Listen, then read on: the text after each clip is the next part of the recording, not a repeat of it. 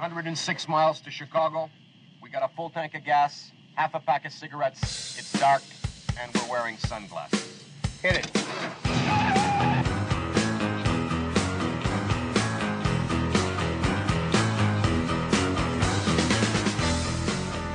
Even the most ardent of COVID Nazis must be able to see the raging hypocrisy of 2,500 VIPs, or rather TISWTs, twats in suits with titles, being allowed to come in to the football final without having to do any of the bullshit isolation or quarantine or any other of the nonsense that they make Brits do or they use to stop us going on a basic holiday or seeing our family member for over a year. This is the moment where people have to wake up, surely. I wanted to say thank you so much uh, to the Tartan Army for bringing laughter and life and joy to London and for pissing off the nipple height Muslim mayor. And I look forward to seeing you all later. I'm the warm-up act to the England-Scotland game. We're going to have the Katie's Arms at 7.30, bring a sense of humour and a bottle of wine and all the VIPs can piss right off. Okay, welcome back. You can't hear me? Is that better? Is that? Yeah, I can't. I can't hear you either. What kind of mask is that? Okay, now when we go back into the school, you need to follow your arrow, okay? You know your mask is not a parachute. It's so don't put things in your mask. It, it goes on your face. And you don't go in her play circle. That's that's her play circle. That's your play circle. You stay in your play circle, okay? Everybody's in their own own play circle. Yeah, your mask is not a napkin, okay? See, I can I can wipe down your desk if you need it wiped down. Just don't use your mask. Is it Jake? Yeah, Jake, it's not a slingshot. Okay, yeah, you don't I need you three in the back to take your masks off of your head. They're they're not hats, okay? Yeah, it doesn't go on your chin. Okay, it goes on your it goes over your nose. Not not here, not like this, okay? Over like this. Can we do that? Can we You can't you can't touch his his his ball, okay? We're not sharing balls here. Nobody shares anybody's balls. Uh, Caitlin, you're not to share Sophia's mask. Yeah, we don't we don't trade masks. Is it Brecklin? Okay, Brecklin, we don't we don't chew on the mask. You don't need to chew it. It's not gum. No, we we don't have gum. I don't have any gum. Uh, don't lick your mask. No licking. Oh my gosh, no, no. You can take the mask off when you have your snack. Yeah, it's okay. Just take it off. Your mask is not a purse. Your mask is not a basket. Okay, I need everybody to line up six feet apart. Okay? This line's gonna go around the entire school. I need you to stop touching, stop touching your mask. I know, I, I keep touching my mask too. We need to wash hands. Wash hands. Everybody wash hands. You need to put your mask back on. You feel like you're gonna pass out? Okay, take take the mask off. Let's get you some water. Don't don't color on your mask. Don't yeah, no markers, no colors on the mask. No, your mask is not a band-aid. Do you need a band-aid? Let's not fling the mask. You don't need to fling it. Okay? Yes, she does have a very pretty mask. It it's not better than yours. Now I need to sanitize this. Where's the hand sanitizer? Anybody? Maybe next week we'll work on math or reading, English, history, science. Mark Twain wrote that it is easier to fool people than to convince people that they have been fooled. I am now convinced that you and I have been fooled. Did you know that the number of Americans who died in 2020 did not increase from the prior year? Well, how can this be? How can a health emergency, a pandemic, which government and media reported as so serious and so threatening that it necessitated the false imprisonment of the people, and the economic destruction of millions of businesses, and the unlawful misuse of police and health department officials to tyrannize the populace, and the evisceration of the Bill of Rights, including the closing of churches and courthouses, and the denial of the right of the people to assemble. How can something so reportedly dangerous to life fail to cause an increase in deaths? Well, here's a clue. During 2020, there were significant decreases in reported deaths from heart disease and cancer and other strains of flu and other common causes of death. Why? Well, it might be because federal and state governments paid huge sums to hospitals to recategorize deaths as COVID 19 so as to facilitate a massive fraud. There is no pandemic. There is no reason to social distance. There is no need to wear a mask, and there is no law that says you must. There is no catastrophic emergency. To regain our health, we must become convinced that we have been fooled, and then we must act, including bringing those who fooled us to justice. This is Michael Anthony Peroutka for Institute on the Constitution, bringing you the American View.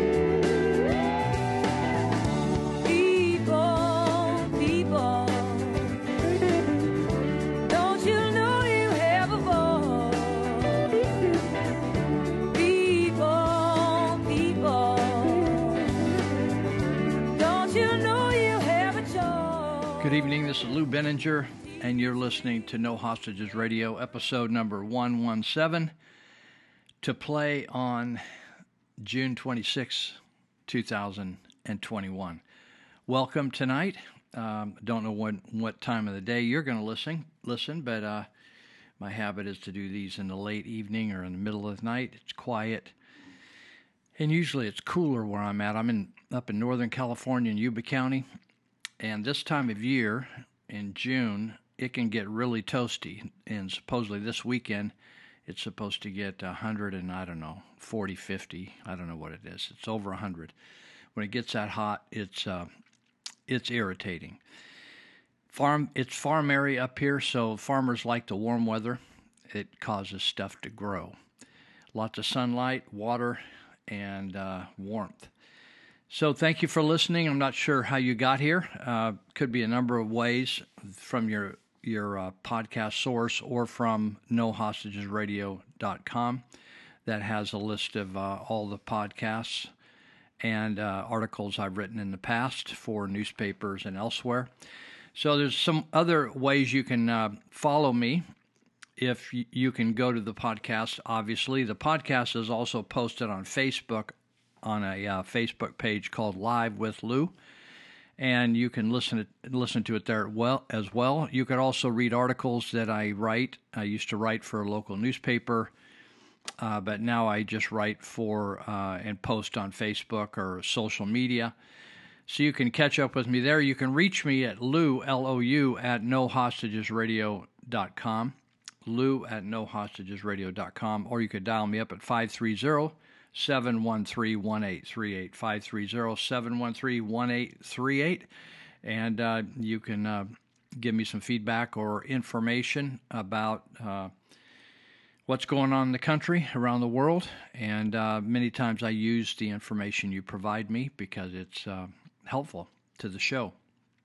So, uh, let's see what else I want to talk to you about right away. Let me let me go back up. I was going to start with something else, but I'm going to go back up and uh, I want to do some announcements because you may not make it through the whole uh, broadcast. It's six 20 minute segments with some uh, educational clips in between. So I wanted to mention uh, some dates coming up that should be important to you if you're living in the Yuba Sutter counties or even Nevada Butte uh, Placer, Colusa County.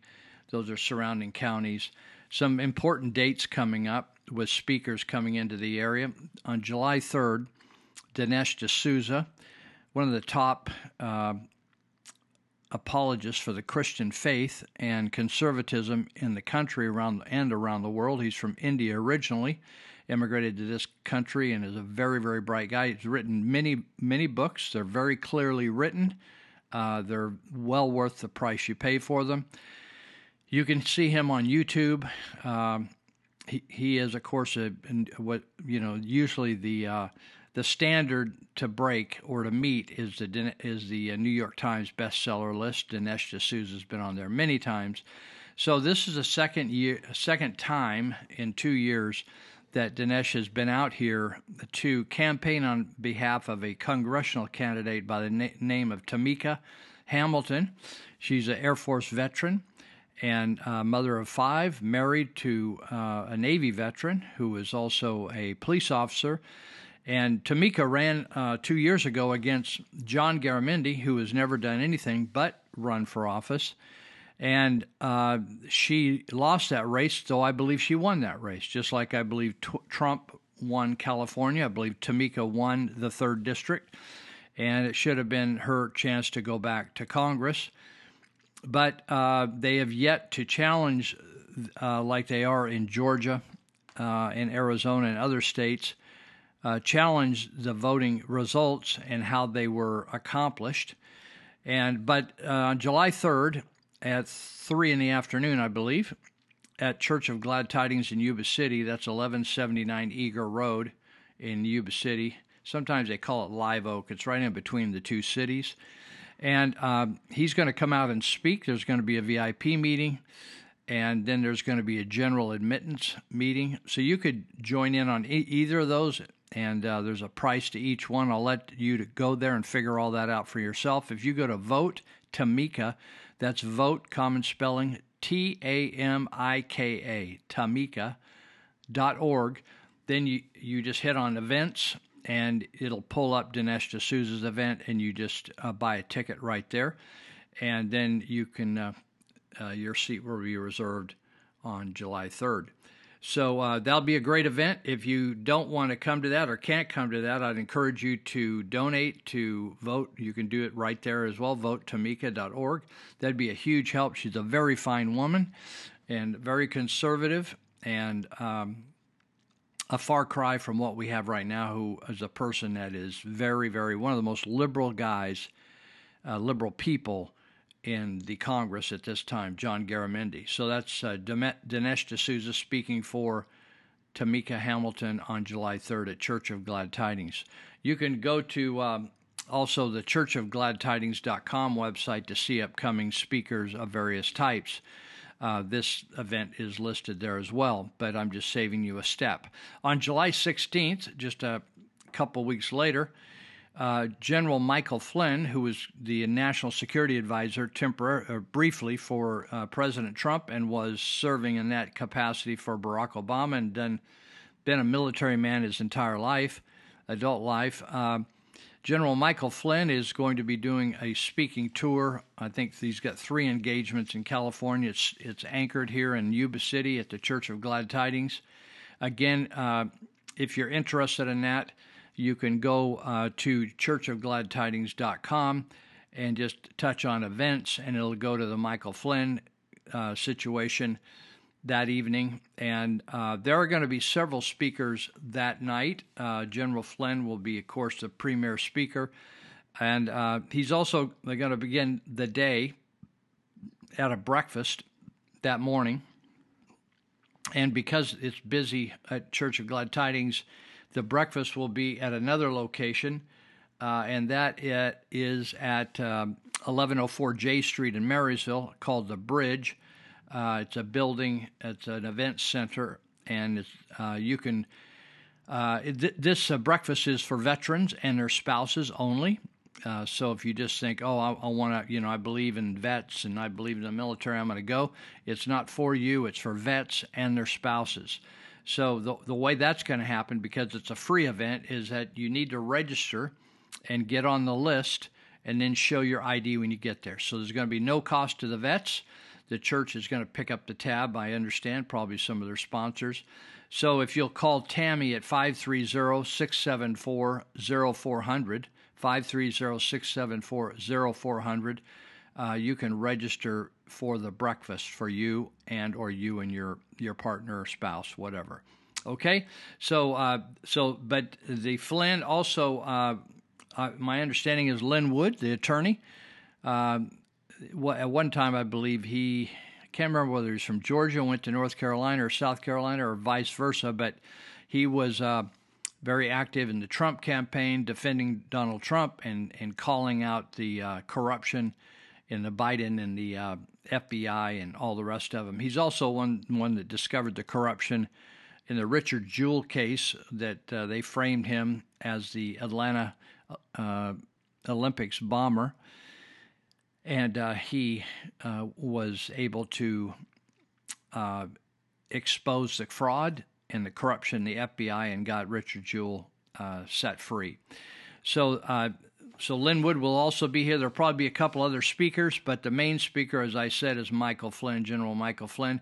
The uh, there's VIP tickets left. I believe they're five hundred dollars a piece but all the general admission tickets are sold. There's a chance, uh, I think the general admission were $20, so you can't uh, purchase one ahead of time. If you just wanted to show up at the door and see if there's space, you could all, always do that uh, the night. So you could uh, check the. Let me see. Let me just see what the schedule is. And uh, here we go. Let me just run you down the schedule. So uh, on Friday, that's eight to ten thirty in the morning. The Veterans Breakfast, uh, hosted by Pastor Jim Carpenter of the Bridge and I told you the 530-674-0400. Uh, so that ends at 10:30, and then from 10:30 to 2, there's some open time for the General Flynn and his team. Uh, there may be other things going on at 10 at 2:30 to 3:30 is the VIP question and answer. That's $500 per seat. Doors open at 1:45. That's at Church of Glad Tidings, 1179 um, Eager Road in Yuba City.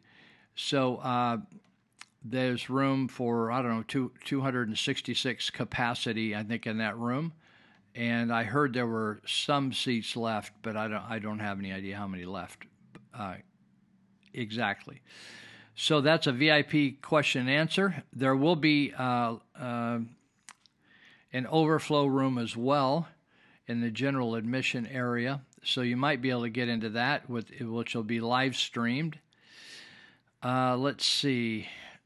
Let me see if there's anything else I need to tell you about this. Uh, so the money from this event is going to uh, General Flynn's group called the Resilient Patriot. It's going to cover the costs of the event plus everything else goes to him. The church doesn't make any money on it. Uh, there will be live stream, uh, let's see, no live stream access to the VIP event. Let me just scroll on down here, make sure I get it correctly for you. Okay. Then Friday at 6 o'clock, doors open. Uh, opening entertainment, opening speakers Lin Wood for 50 minute opening a- address. There'll be a little entertainment. Then there's going to be a short discussion on in, international human trafficking. And uh, then General Flynn will speak at 7:30. Currently sold out, 900 capacity. There is a 266 capacity overflow in the video stream in Building 200 for walk ups. If you want to walk up and take a chance on video streaming, uh, there will also be a live stream feed to the general public. So the VIP does, has no live stream, but this event, the major event, probably the whole thing will be live stream if you want to stay home and watch it from there. Okay? So that's that. I want to get that out of the way. So uh, in case you needed to go somewhere, be busy, uh, or whatever, you you at least you know what what is going on here. Okay, let me try to get back over to where I want to be. Okay. Um, all right, I wanted to talk a little bit about Gavin Newsom. I, I've been speaking for months now, almost, I guess, a year now, when we started the recall for Gavin Newsom, and it's called Recall recallgavin2020.com. And uh, they're they're recruiting money. They need money, five, ten, twenty dollars to to run this campaign to get him uh, voted out of office. It's one thing to sign a petition and get him on the uh, ballot to be uh, voted on. And so it's yes or no, stay in office or go. And then you'll have an opportunity to vote uh, to replace him. Your favorite choice of those running for the office to replace him for the remainder of his term. Now, there is uh, Kevin Kiley, uh, who is a Congress, not a congressman, but assemblyman for the state of California, uh, wrote this uh, blog, and he talks about uh, how uh, he calls it Newsom's wild lie. And he says sometimes dots connect themselves. Let's start with today's bombshell report that Newsom wildly misled the public about the fire prevention efforts in, in uh, California. Now, this has been a hustle, uh, a fraudulent hustle by various governors for years in California. We pay taxes, all of us pay taxes. We pay more taxes than almost any state in the union. And uh, many of us live in we uh, California is a dry, very dry, arid state. That's just the way our weather's always been. Not bef- it isn't has, has doesn't have anything to do with climate change or warming. Uh, but one of the challenges is we also have a lot of water, but you have to manage the water with water uh, water projects. So in the 1960s, uh, Pat Brown, Jerry Brown's father, put together the California Water Project and put together a series of dams on the rivers coming off the Sierra Nevada to store the water so farmers and fish and wildlife and everybody and uh, people that live in the, the valleys will have enough water to live year round because there's always plenty of water. It's like it's like people that make a lot of money certain times a year. If you manage it right correctly, you'll have money throughout the year. So that was a concept. But when different governors came in, particularly Pat Brown's son Jerry Brown, Jerry Brown was was a very liberal guy, more liberal than his father, and he he he stopped the the water project. So in the 1970s, the last dam was built, and there were dams still to be built to fulfill the water project. But since the 1970s, now it's 2021, the population in California has doubled, but we're using the same stash of water each year. And so uh, the other thing that's happened is we used to have forest management, and uh, you had forest rangers, and there was an aggressive forest management. And we used to have lots of logging above where I live here in Yuba County, and trucks would be driving through town all the time with logs. And they weren't cutting down all the forest. What they were doing is thinning out the forest. So it's like in your garden or you're around your shrubs in your house. Every every year or two, you got to thin out the shrubs because they keep growing, growing, growing, and they become a tangled mess, and they don't look good anymore. So the idea was to trim, thin the forests, and clean out the underbrush. And then, uh, then the, and the old timers knew this from 1800s that if you kept the floor of the, the forest clean, relatively clean, then if you ever got a fire started, most of the fires then started by lightning. And if you ever got a fire started, it would burn itself out because it didn't get so hot that it would just explode uh, into such an inferno that it would catch catch massive acres on fire and just mow through thousands and thousands of acres. But what the environmentalists said is we wanted we want the forest to go back to their native look, in other words, wild, and we want the humans to get out of the forest, and we want the uh, everything to be just let go like nobody ever tended to it. Well, when that happens, then, when there is a fire, it just all burns to the ground, including all the flora and the fauna. That's all the plant life and all the animal life.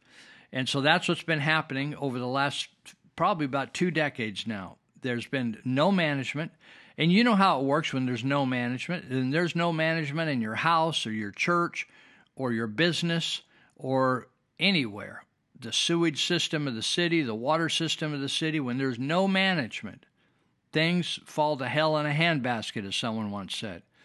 So uh, what's been happening is we've we've gone from having occasional forest fires to having infernos, and we had an entire town in Paradise, California, which is about 40 minutes from here. The entire town burned down. That's all the businesses, the homes, the schools, the libraries, everything burned down, and and many people, in fact, uh, over the last few years, people I know have, have burned up, died personally, didn't just lose their property, they lost their lives because of lack of forest management. Now, what Kiley's saying here is an investigation from Capital Public Radio uh, found that g- the governor misrepresented his accomplishments and even dis- disinvested in wildlife prevention, wildfire prevention, sorry, Newsom overstated by an astounding 690% the number of acres treated with fuel breaks. So in the in the old days, if you travel up into Yuba County mountains above us here, you would run into logging logging uh, uh, roads, and you'd think, oh well, that's damaging the environment. Not really. It was getting the logs out that were diseased or broken or too thick. It was getting the logs out and it was giving business to people, but it was also providing fire breaks and a quick way to get fire trucks in to knock down a fire. Now they just stay out on the perimeter and let it burn burn to death and burn everything up. So uh, a number of years ago, they called uh, the legislature uh, started what they called a fire tax, and that was like $150 per per building per acre, per uh, parcel, and it was just assessed at uh, certain places in the hills of California, and it it was contested every year. And uh, finally, they stopped assessing it and went with a larger tax in general and uh, but they said the reason we're doing this fire tax is you're not paying your fair share in these rural areas where we have these fantastic fires. Well, they also had quit doing fire prevention.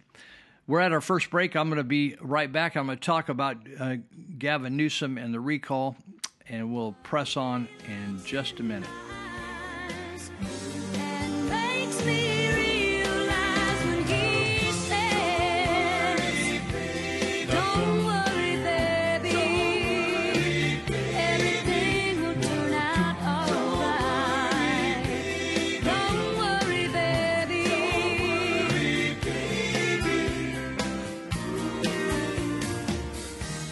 Have you heard of the 1619 Project? It was published by the New York Times in August of 2019. It won the Pulitzer Prize for Commentary in 2020. Its thesis The United States was founded in 1619 when the first slave was brought to North America. Wait, that brings up some questions. What happened to 1776? To July 4th? The Declaration of Independence? George Washington, Thomas Jefferson, and James Madison? According to the 1619 Project, the Founding Fathers pushed for all that life, liberty, and the pursuit of happiness stuff to protect their slave holdings. Independence from England, that was just a smokescreen. To them, everything that's wrong with America is tied to her original sin of slavery, from segregation to traffic jams. Yes, traffic jams. For the 1619 Project authors, racism is not a part of the American experience. It is the American experience. Is this true? Let's look at three of the project's major claims. One, preserving slavery was the real cause of the American Revolution. If you asked the founders why they no longer wanted to be a British colony, they would have given you a long list of reasons. Taxation without representation, conflicts over debts from the French and Indian War, and the Stamp Act would be just a few. Probably most important was the burning desire to be free, to chart their own destiny as a sovereign nation. Protecting slavery, slavery was not under threat from the British. In fact, Britain didn't free the slaves in its overseas colonies until 1833, 57 years later, after the Declaration of Independence. Yes, the subject of slavery was hotly debated at the Constitutional Convention, but that was after the war was won. Two, slavery made America rich. Slavery made some Americans rich, true enough. Eli Yale, for example, made a fortune in the slave trade. He donated money and land for the university that is named after him. But the institution of slavery didn't make America rich. In fact, the slave system badly slowed the economic development of half the country. As economist Thomas Sowell points out, in 1860, just one year before the Civil War began, the South had only one sixth as many factories as the North. Almost 90% of the country's skilled, well paid laborers and professionals were based in the North. Banking, railroads, manufacturing, all were concentrated in the North. The South was an economic backwater. And the cost of abolishing slavery was enormous, not merely in terms of dollars, Lincoln borrowed billions to pay for it, but also in terms of human life. 360,000 Union soldiers died in order to free 4 million slaves. That works out to about one soldier in blue for every 10 slaves freed. It's hard to look at that butcher's bill and conclude that the nation turned a profit from slavery. And many things have happened since 1865. In the almost 200 years since the Civil War, the population of the country has grown almost 900%, and our national GDP has increased 12,000%. Slavery did not make America rich. Three, racism is an unchangeable part of America. This argument is more philosophical than scholarly, but it undergirds the entire 1619 project. It's also pernicious because it suggests that the United States is an inherently racist country that can't overcome its flaws. Yet that's exactly what it's done. Today, America is the most successful multiracial country in history, the only white majority country to elect a black president twice. Of course, progress has not always been smooth. There have been terrible setbacks. But to compare American attitudes about race today to America a hundred years ago, let alone to 1619, is absurd. Here's a fact that should be better known. Two million black Africans have come to America as legal immigrants from countries like Nigeria in the last 50 years and have become one of the most successful groups in the country. Why would these folks move to what is often called an evil, racist country? Because unlike many people lucky enough to be born here, they know that America is a land of opportunity for everyone. It's also only fair to note that while blacks have heroically fought for our rights, often against great odds, we haven't done it alone. A vast number of decent whites have also advanced the cause of racial equality. To cite one of countless examples, the U.S. Senate that passed the landmark Civil Rights Act in 1964 contained 98 whites and two men of color and they were Asian. The great black leaders of the past Harriet Tubman, Frederick Douglass, Booker T. Washington, Martin Luther King never lost faith in America's promise that all people are created equal. None of them believed that racism was America's defining characteristic. They were right. Shortly after the 1619 Project was published, a group of distinguished historians, almost all on the left, wrote a public letter condemning the work. They called it a displacement of historical understanding by ideology. They were right too.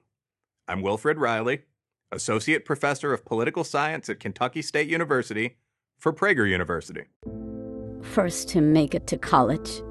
Finally got his own place. Would do anything for his friends. Fentanyl doesn't care who you are, where you live, or that you're a good person. Fentanyl hides in meth it takes just 2 milligrams to kill, and the body count is up 68% in the past year. He was always such a good boy.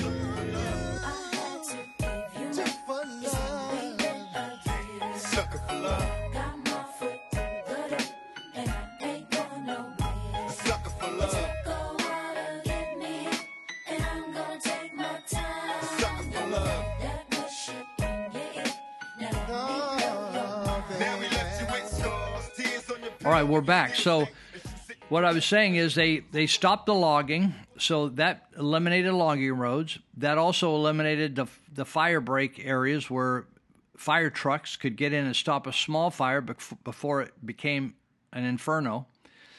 So uh, there, you know, with entire towns burning down, the loss. Uh, I mean, it's it's not only did people burn to death, but it's billions of dollars in loss. All the infrastructure of an entire city went down. It's like a bomb hit it. So uh, Kiley says it's hard to say which is worse, deception or dereliction. Now, what we've known about uh, uh, Governor Newsom, he's a liar, and uh, he's not a person of character. He's not loyal. He'll cheat on your uh, on his wife. He'll cheat on your wife, and um, he is a thief and he doesn't care about killing people. He just killed a bunch of people and destroyed a bunch of people's education with his management mismanagement of the COVID the COVID situation. Uh, at the moment, Newsom is trying to pass a new law to let him control, still have control when their recall happens. Kiley says so many laws are being changed to help him that election officials can't keep up. They've sent an alarmed letter warning of impossible demands and voter confusion. After months of delay, Newsom suddenly wants to vote the vote to happen sooner. His main supporter in the Senate openly explained why, writing that fires are among Newsom's biggest threats. And that's why the big best opportunity to beat this reckless recall is to have an early election. So he's afraid that if the state gets on fire, people will become disturbed infuriated because he still hasn't developed fire prevention. It isn't amount of it isn't that we're paying not paying enough taxes. It isn't that we don't have a big enough budget. It isn't that we don't have the money. They just simply won't spend it for fire prevention. Ultimately, what the liberals want to do is rewild. It's a term uh, that is coined in the uh, originally in Agenda 21. They want to rewild rural areas and burn out the people that live there and have people live in stack and what they call stack and pack housing in the urban areas and leave all the rural areas uh, alone and don't let any humans back in there so it can be this pristine place until it catches fire and burns everything completely up. So, uh, overall, it says in the NPR report California, California's wildlife response was faltered under Newsom. Fuel reduction output dropped by half uh, in 2020 to levels below Governor Brown's final year in office. At the same time, Newsom slashed ro- roughly 150 million from Cal Fire's wildlife prevention budget. So you can see that he has no concern over the burning down of his own state. Um, so he hasn't prepared for this, and now he's afraid that we're going to end up uh, having this election right at the end of fire season. Now, the interesting thing is, we've a lot of us, uh, I have, but a lot of you haven't been through a recall election before.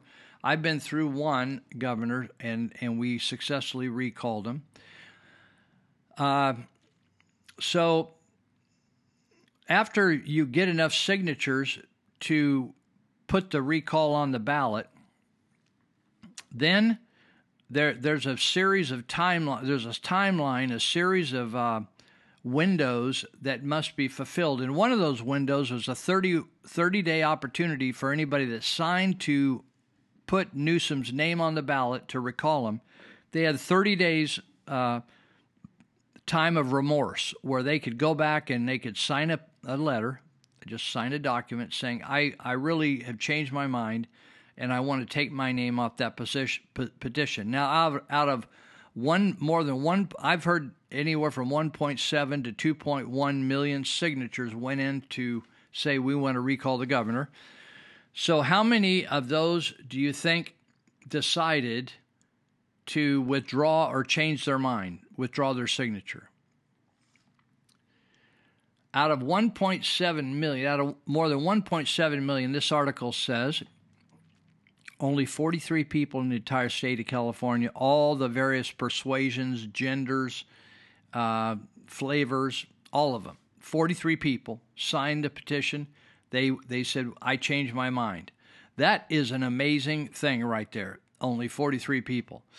So now let me tell you the uh, this how this thing is going to unpack. The re- recall promo- proponents had already turned in a sufficient number, and so that we went through that 30 day period of remorse from April 26th to June 8th. That's over now. So now it, it's going to go to the finance committee to explain how much uh, this is going to cost. And um, it says here somewhere two, it's going to cost $215 million, a price tag for the county election officials to process this election. So they may just waive all this in, uh, sorting out and just move it along, but there's a couple different time periods where it has to be recertified after they go over the finances uh, to hold a recall. And uh, then uh, they're not there's probably not going to be a need for what they call a joint legislative budget committee to conduct a 30 day review. So then it'll, it'll go to um, a ballot. Now, originally we thought it was going to go uh, maybe to the ballot in November, but if if Newsom wants it on there early, he may be able to influence them to put it on there even as soon as August, which is amazing because if you're running for the office, if you're a if you're a candidate for governor, in the event that Newsom gets voted out, that does not give you much of a chance chance to uh, to establish a campaign. However, these guys and gals that wanted to be governor, they've they've been they know we've been doing this uh, this campaign to recall Newsom since uh, last year, right, early last year, right? So uh, something to think about, and uh, please contribute towards the uh, the recall of Governor Newsom. And uh, we're going to, even in your communities or in your organization, your churches, you can also register people to vote. people that have become of age. 18 is the year that, that you can begin voting. Many people have moved. Other people have uh, moved. Uh, if you moved or changed address, you should re register to vote. Uh, but please register and get going. Now, it's interesting. One of the candidates that's running that claims to be a Republican, he's really not. Uh, he's from San Diego, and he is a uh, what I call a Republican in name only. He's been accused of all kinds of fraud and illegal business activity. His name's Kevin Faulconer, F A U L, F A U L C O N R, Faulconer. He's the former mayor of San Diego and a current Republican candidate for the governorship. And he tweeted the other day, remember it was Juneteenth last week, last Saturday, it was uh, June 19th, and it was the day that uh, the blacks, it was their own celebration of uh, the emancipation when they were, slaves were emancipated. That means they're set free. And so uh, it's interesting that the Democrats take credit for this, but the Democrats actually uh, were trying to stop that from happening. They killed Lincoln. They stopped many of the freedoms from happening, and they resisted Juneteenth with all they could. But today they celebrated that they created the holiday. Now, Kevin Faulconer, he tweeted out and he um, put out a Pan American flag. In other words, instead of honoring this day and putting it under the American flag. Uh, he says, Today we pause to celebrate freedom from the ending of slavery in our country, uh, including a campaign graphic, included with a campaign graphic of the red, black, and green banner known as the Pan American flag instead of the red, white, and blue Juneteenth flag. Now that shows you we got a problem with Kevin Faulconer right there. The Pan American flag has many uses and meanings, but is typically associated with specifically with the black community and sometimes linked to radical causes. It has its roots in support for Marcus Garvey's plan to lead black Americans to establish a colony of their own in Africa. Did you know that uh, during the Civil War, towards the end of the Civil War, and when the Emancipation Proclamation was declared, there was a movement among some whites and blacks to establish a nation or a colony, if you want to call it that, in Africa. And those Af- those Americans, black Americans that wanted to return to Africa, could get on that ship and they would be paid for to go back to Africa. In order to pull that off, the Americans uh, put together a nation over there called Liberia. And if you look up Liberia, or based on Liberty, Liberia, and you look at some of the towns and main highways, they're all named after presidents of the United States. It's interesting that hardly anybody wanted to go back to Africa. Have you ever wondered why?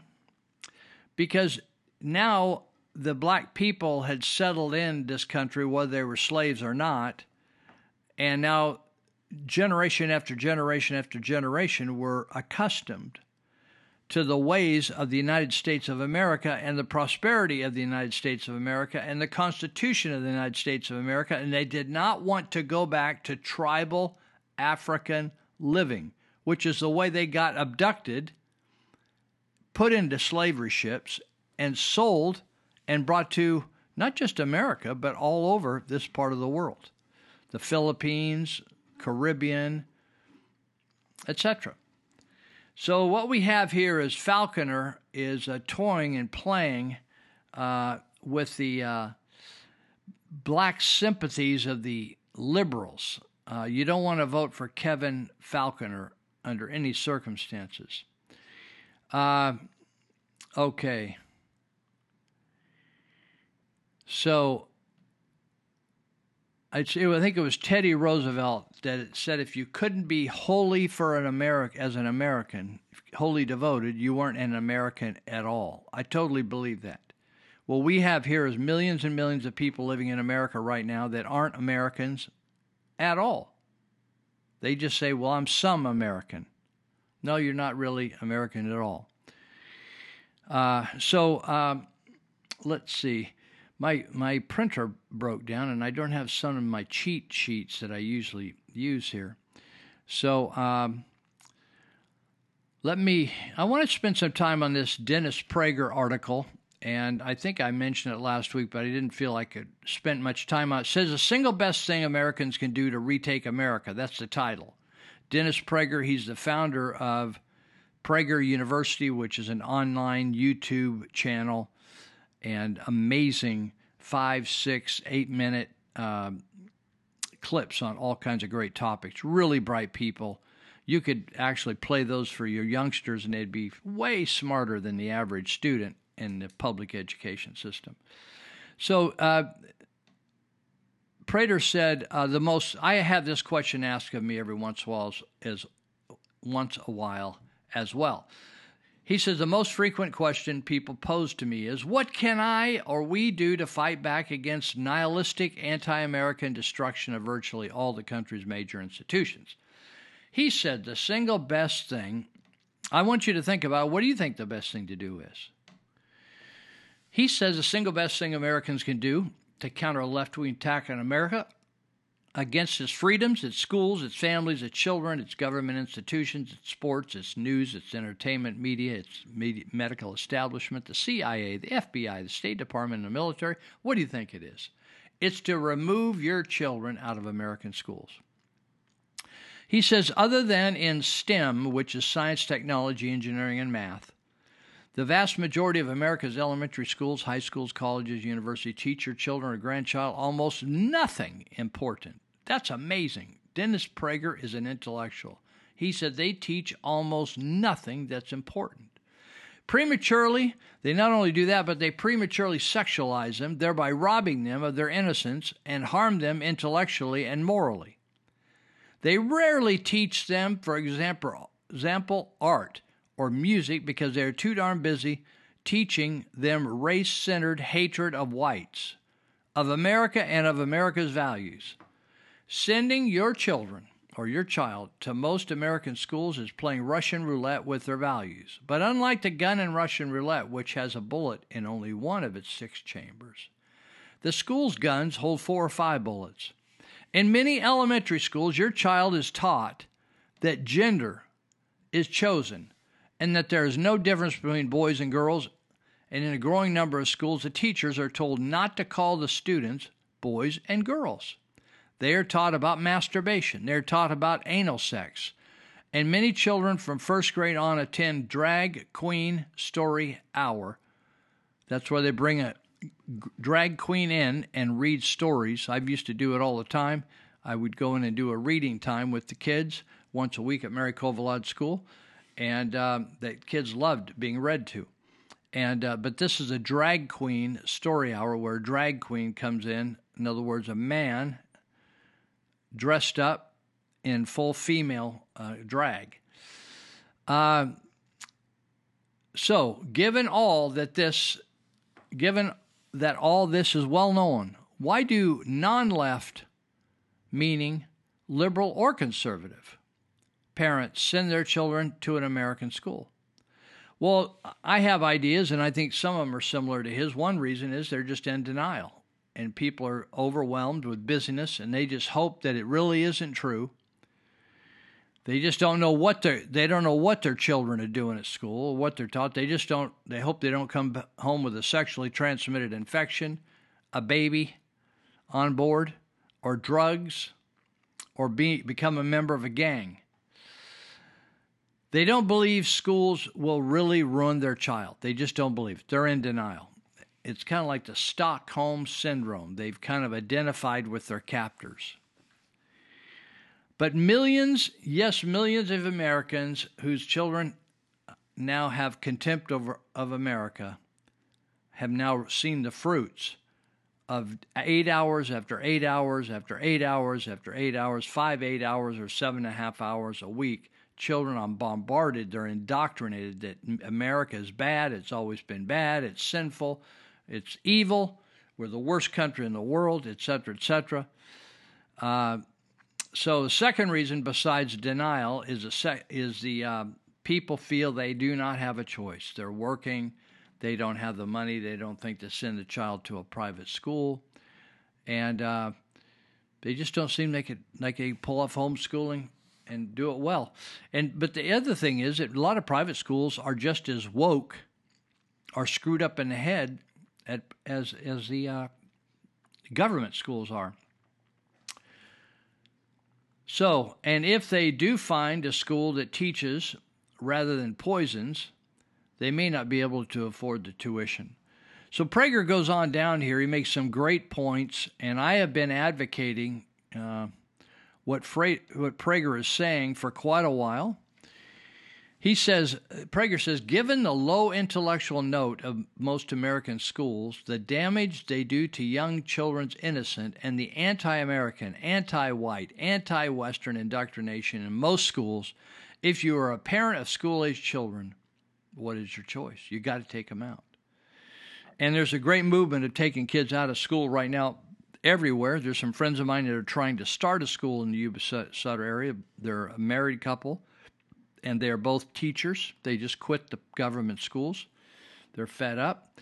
Also, uh, there's there are more and more parents all the time pulling their kids out of school. So, out at Church of Glad Tidings, some of those parents that have done just that have started a um, they it's an attempt to help and, and embellish and equip parents to do homeschooling, and it's called Arrow Education. A R R O W education. And you can, uh, if you want to find out more about it and meetings you can attend to learn about education, some of the bills that are being passed to harass you as a parent who's going to educate your own kids, how to equip yourselves, do it legally, etc., etc., you can reach out to uh, 530 671 3160. 530 671 3160. Ask for Jessica with Arrow Education, and she will do what she can to help you uh, do the best education. Honestly, I wish I got to start over right now with uh,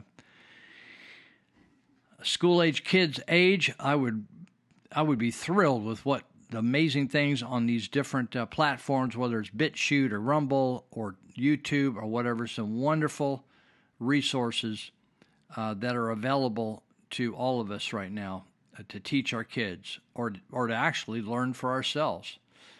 All right, we're getting ready to take another break. This is our second break, and uh, we'll be back for uh, two thirds of the show in just a minute.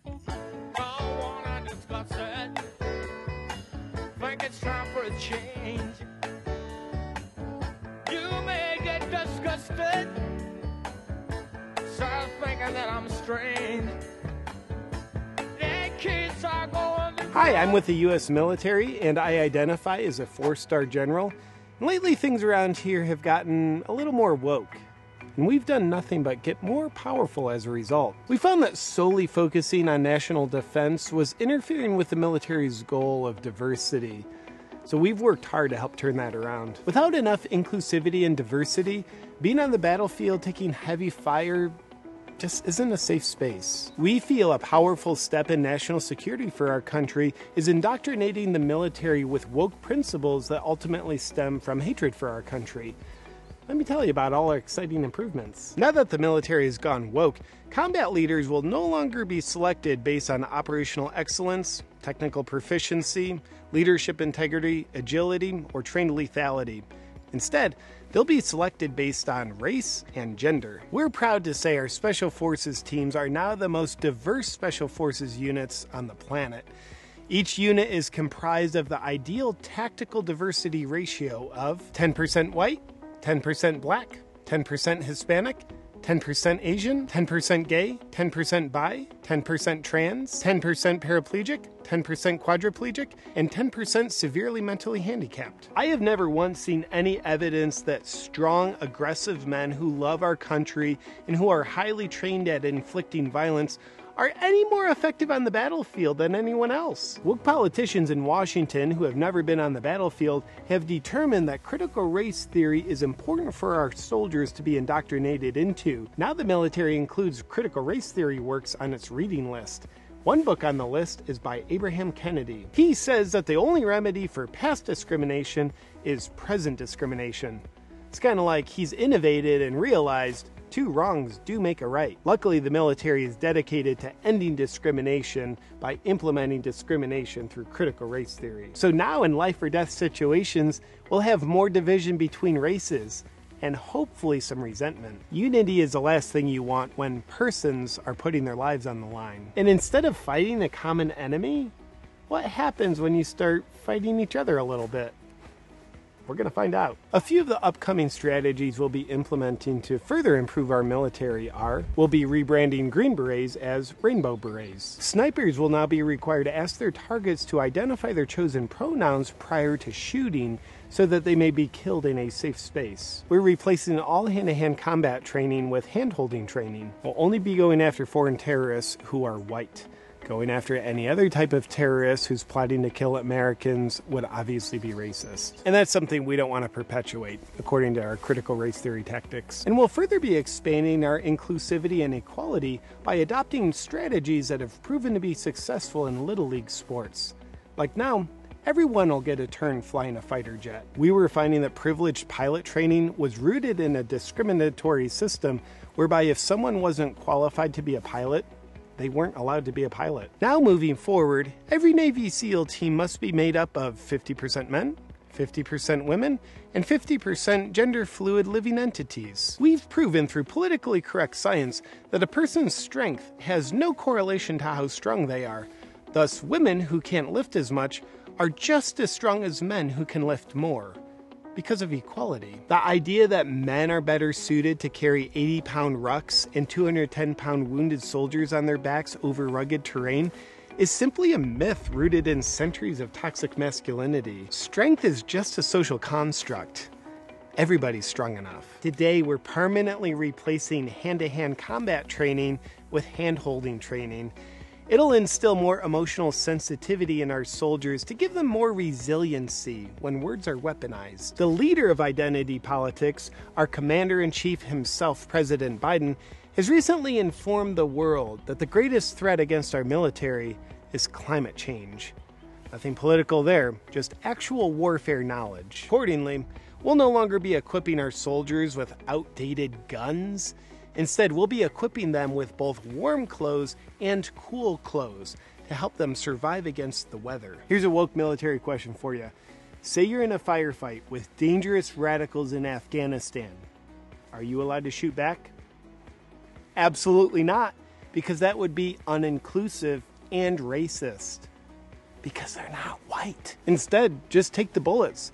And as you and your team are laying there dying, just ask yourself this question how could we have prevented all this through more inclusivity? And finally, with our special forces, we've eliminated all fitness and technical proficiency requirements as we found they were uninclusive for the people who couldn't meet them. And for the record, no, there's no negative ramifications on the battlefield, okay? Hey, where'd all those caskets come from?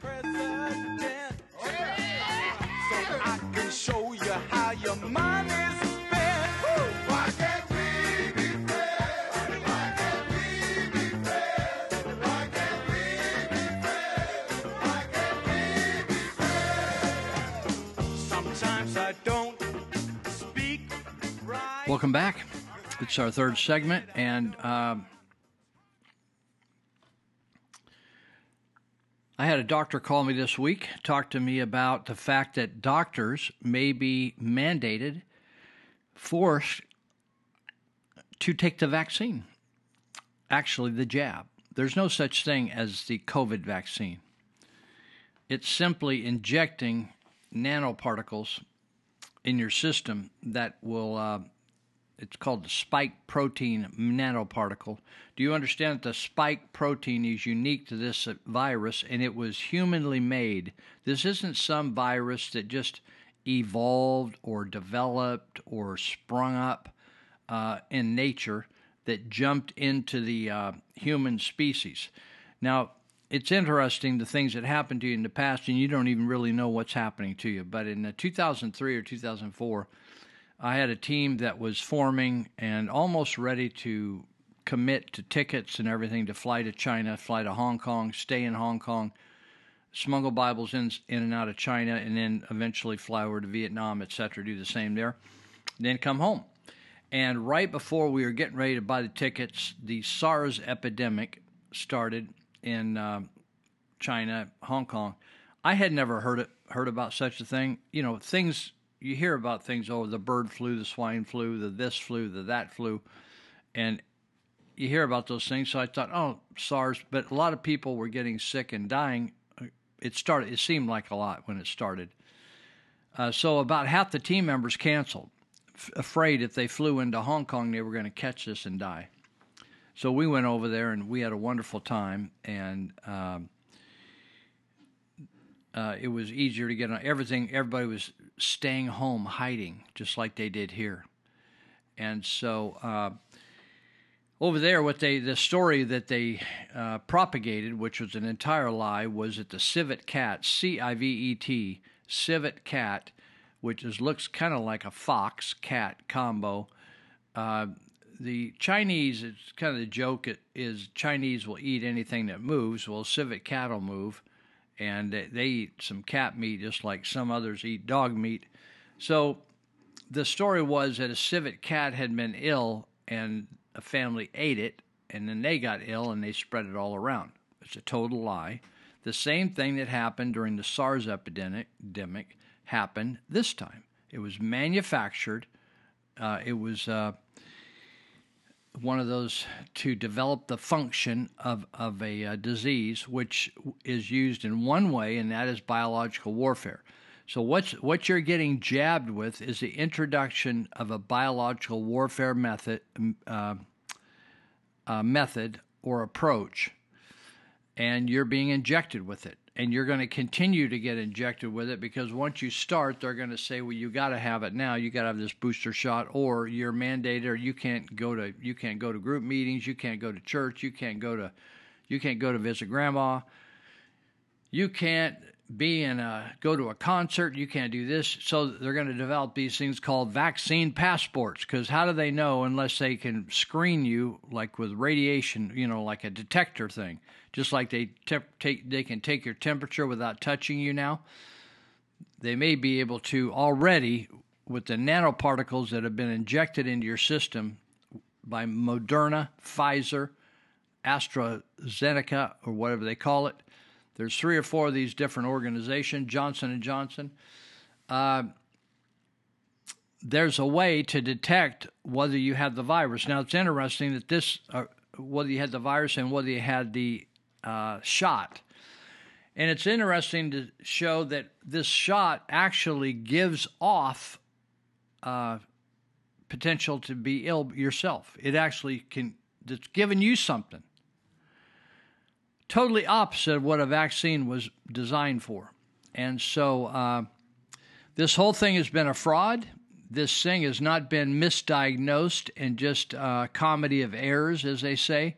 This thing has been something that is perpetrated on the world community. The idea is to exterminate.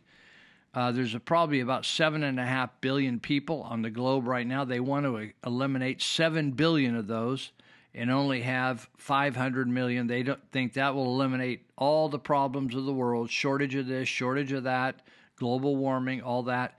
So they're going to just eliminate. And how are they going to do that? They're going to shoot you? No, they're going to inject you. And they've already been injecting people. Already, people have been died from this COVID injection. Uh, in fact, I just read where a 13 year old boy, a 13 year old boy is absolutely immune to this illness, and he somebody convinced him to go have a shot, and he died days afterwards. Now, children are immune to this thing. Children are not immune to the typical flu, but they are immune to COVID 19. Why in the world would you force upon children any kind of a uh, compliance measure, whether it's wash your hands, whether it's mask, whether it's social distancing, or whether it's the injection, right? These injections are going to kill people when they begin getting ill from something else, and the immune system absolutely devours itself. Now, uh, all the things that they preached were science, science, science, the PCR test, social distancing, staying locked down, on and on and on were all fabricated frauds. None of them had any basis in science, and the reason they perpetrated them on us was to get Nazi like or communist like control. And the reason they could get away with it because most people are just hardwired to do what the government tells them. So I wrote an, an article this week called Licking an Airport, airport Toilet Safer. In other words, licking an airport port toilet is actually safer. So I said, Yuba-Sutter supervisors pooled their ignorance when backing the dangerous medical officers' COVID mandates. None of the regulations saved lives, but instead led to the physical and mental illness, depression, suicide, and overdose deaths. And is anyone making a list of monetary, marital, and educational damage done by this doctor? Even Sutter County Supervisor Dan Flores, with no medical con- credentials, tried to gain political points by endorsing a dangerous Little League rule that children wear masks and social distance in the dugouts. Deceiving children using the bait of fun is child abuse. With no science behind any of Officer Luu's mandates, the state and county Gestapo resorted to Dr. Joseph Mengele style manipulation of children's lives. It is cruel, disgusting, and a crime against humanity. Schools now are more like prison camps than a simulated than, than a simulating stimulating place of learning and social interaction. Uh, then I write a little bit about, I refer to Dennis Prager's article. And then I tell about this young, tragic uh, kid up in uh, Crook County, Oregon, at the high school there. Savannah Lay, female, wore her mask because she was forced to by the coach, the basketball coach, in the full court uh, scrimmage and, uh, and, and at the assistance of Kate Brown and her fascist state. Kate Brown's the governor in Oregon. After excusing herself, the young girl got so out of breath she went down into the locker room and went into the bathroom and collapsed. Her heart stopped and she was laying dead on the floor until somebody uh, stumbled in there and found her. A miracle happened at the hospital and they revived her. But despite what the medical fascists still claim about the veracity of masks, Face masks are completely useless pre- at preventing the spread of a virus and will make you actually sick. Now, you would think that the health officer of Sutter County, who claims she's very bright, would know that all the things she told us to do all make us sick. I'm going to write another article on uh, this week on the effect of social distancing on people and how that's a POW uh, terrorist technique. The masks of kids in sports are soiled. They tote around and use the same piece of cloth or fabric over and over again. Scott Morefield in, in the magazine Town Hall said the pathogens that are lurking in the fabric pose more serious health risks than the Communist Chinese Party virus itself due to masks being constantly handled, stuffed in pockets, and tossed on books, desks, and lunch tables. A group of Florida parents sent their children's masks to a lab to find out what on earth was on them. Parents had some suspicions, but were stunned with the findings.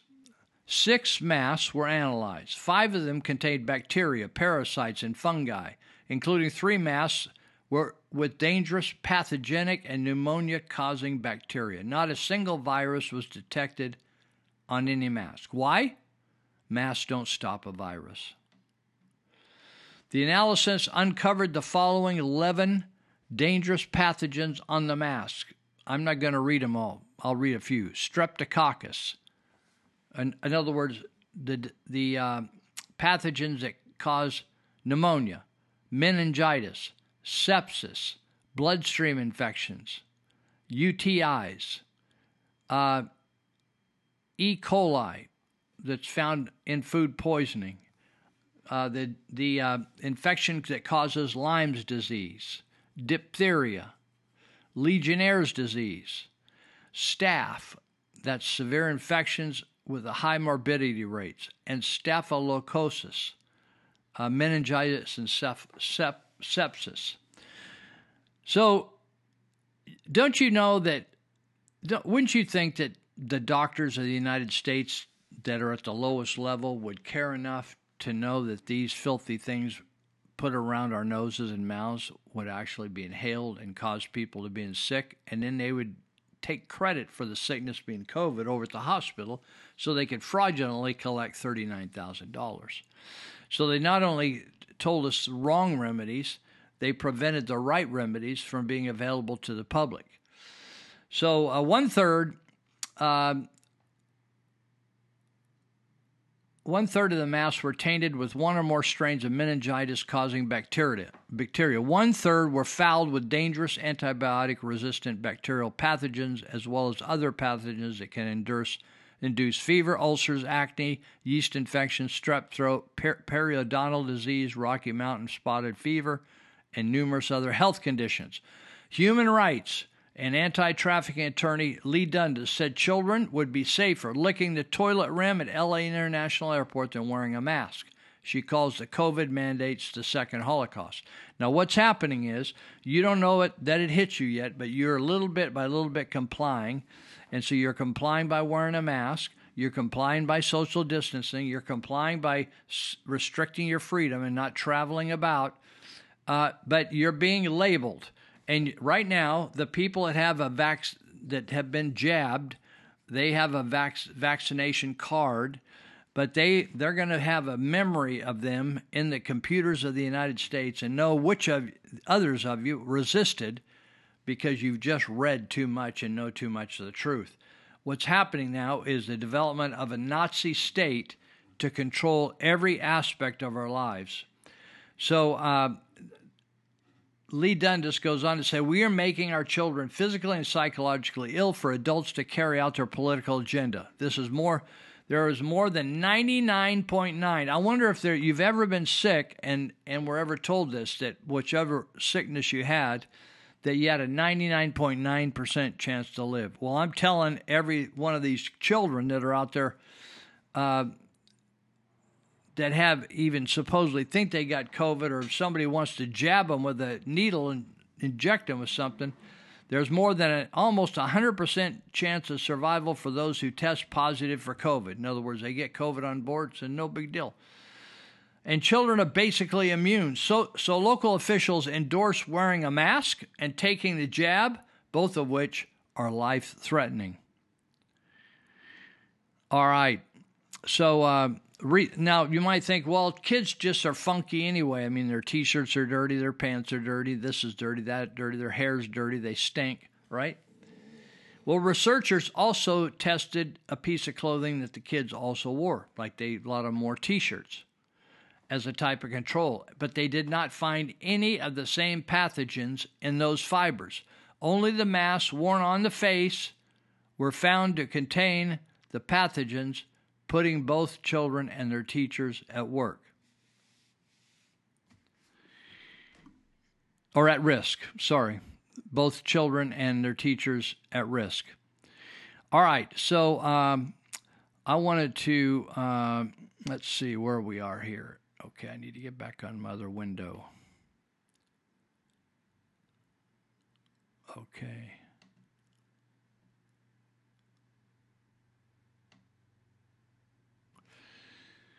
All right, we're coming up to the close of our third sec- segment of six.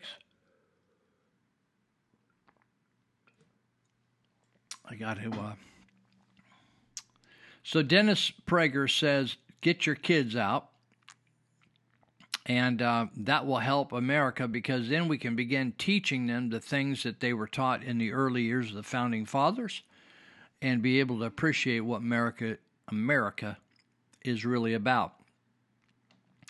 So I've got, have got a clip here about Black Lives Matter, and uh, I wrote an article that was a, the the article that the territorial dispatch was too fearful to run. Right at the beginning of Black Lives Matter, and uh, and they were claiming that it was finally we were going to give the blacks their just due and and uh, help them and forgive them and encourage them and appropriate them and all that kind of stuff. So, but I, I knew that this was a bunch of baloney because uh, all the Chinese were putting money into the NBA, and uh, the Chinese had millions of people in slave labor camps, and they were they were uh, abusive shoe factories in Vietnam, where one of my uh, young girls that I've tried to help uh, was working in the shoe factory for $140 per month, working six days a week, I think eight to 12 hours. And uh, so making the type of shoes that uh, make the huge profits that then people like uh,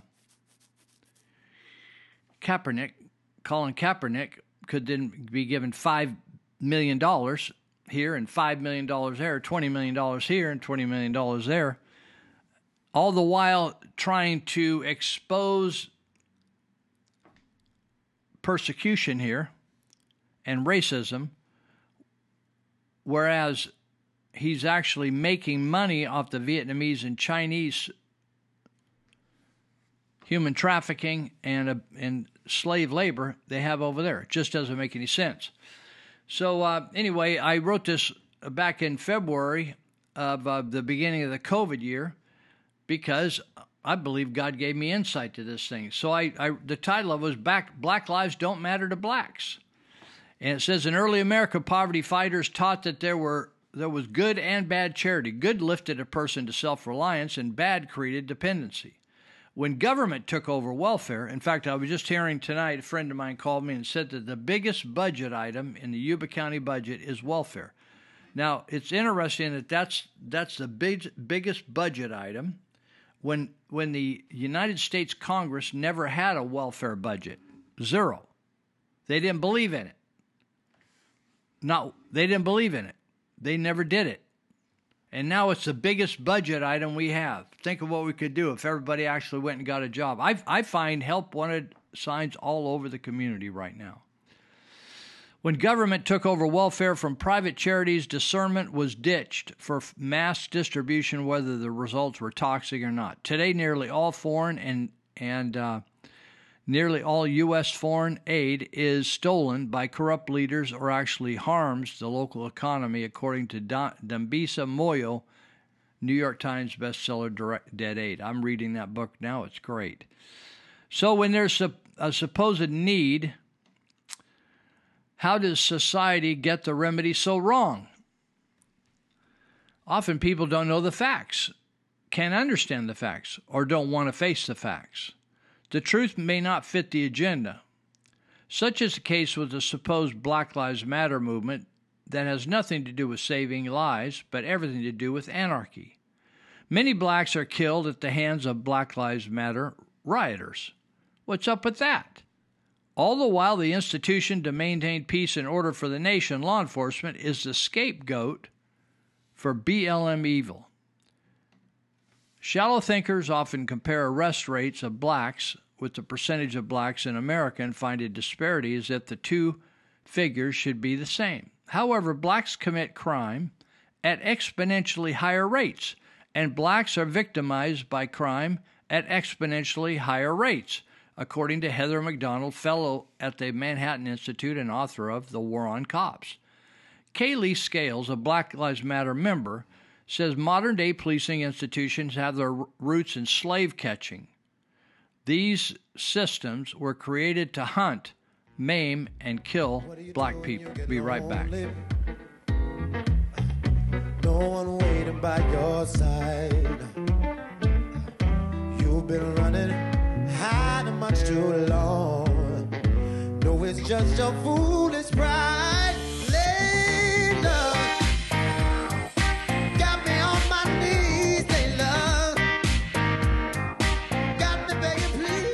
are those who claim America's true founding was in the year 1619 when African slaves were forced across the Middle Passage to come to the New World.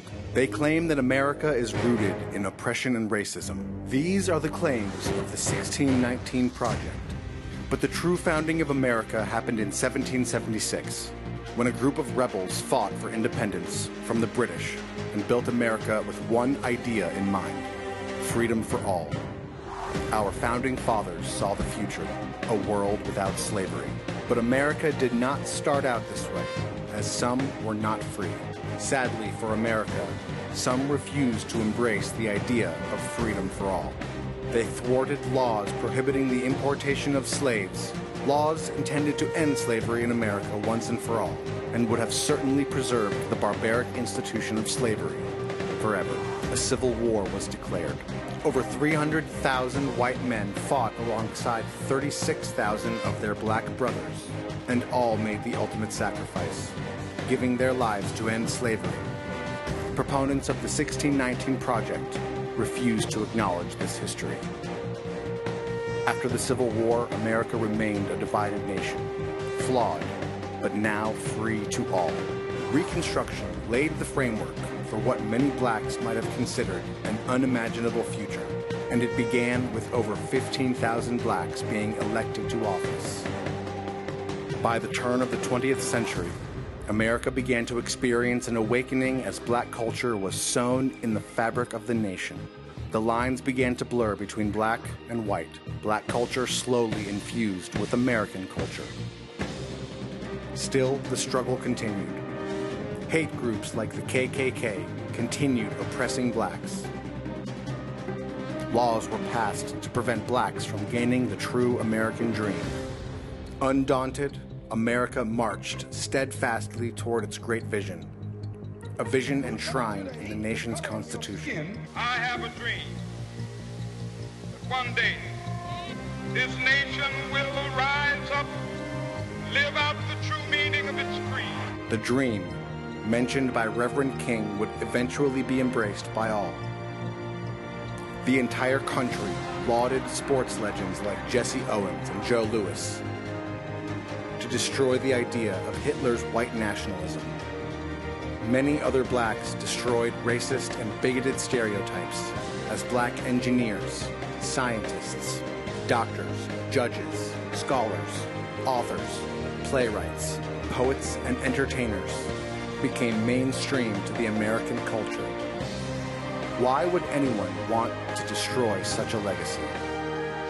A legacy of overcoming adversity to form one nation under God, one unhyphenated America.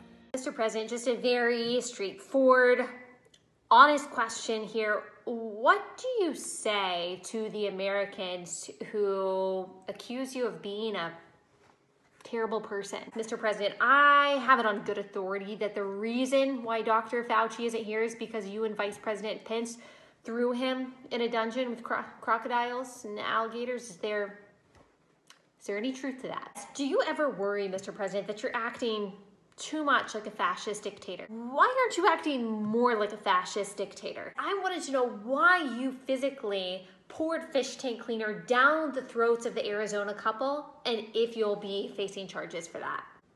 Do you care that people are starving right now? Why haven't you shut down the grocery stores? Your silence on the two tigers that have contracted COVID 19 is deafening, and I don't even have a question. I just wanted to let you know. Thank you so much. Why do you keep bringing up hydroxychloroquine when there is a point zero zero zero zero zero seven percent chance that someone could have an adverse reaction? I mean, like, why risk that?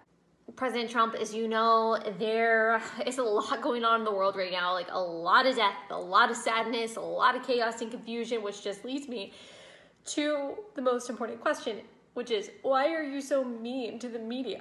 Yes, why don't you shake hands with people? Don't you think it's kind of kind of rude? I'm just wondering why you're not wearing a full hazmat suit and what kind of example you think that sets for the American people. Uh, so China has dealt with this just absolutely amazingly. I mean, they shut people inside their homes to the point where some of the people died just to stop this virus. And I'm just wondering, like, why that's not on the table here. Do you not care? Is there a reason why you're not hand making these ventilators yourself? Yes, thanks. So I'm just looking for rough timeline of when you think we could probably get back to reporting on the real news, which is the war on journalism. Just one more very straightforward, like totally objective, looking for the truth, no ulterior motives behind this. What is your defense to the people? I, I don't know who, but the people who say that you're an idiot. I won't sugarcoat it. Tackling addiction is a tough project. I know. I beat an addiction to opioids. but it wasn't easy and it wasn't immediate. You can't just wing it. It's like building a complex piece. You've got to have a plan and you've got to have the right tools. Addiction can feel like too big of a problem to solve.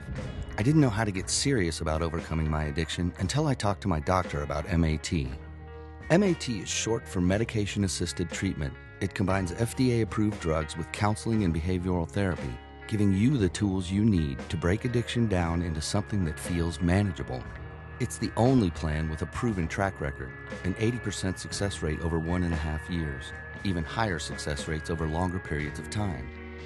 The drugs MAT uses bind to the opioid receptors in your brain, helping you beat your withdrawal symptoms and your cravings. Drugs like methadone, buprenorphine, or naltrexone. This method can move you from maintaining your addiction to beating it. If you or someone you love is struggling with opioid addiction, talk to your doctor about MAT. They'll work with you to figure out the right medication and a treatment plan that works for your medical history and personal needs. A plan that puts you back on track for life. Learn more at peoplesopioidproject.org.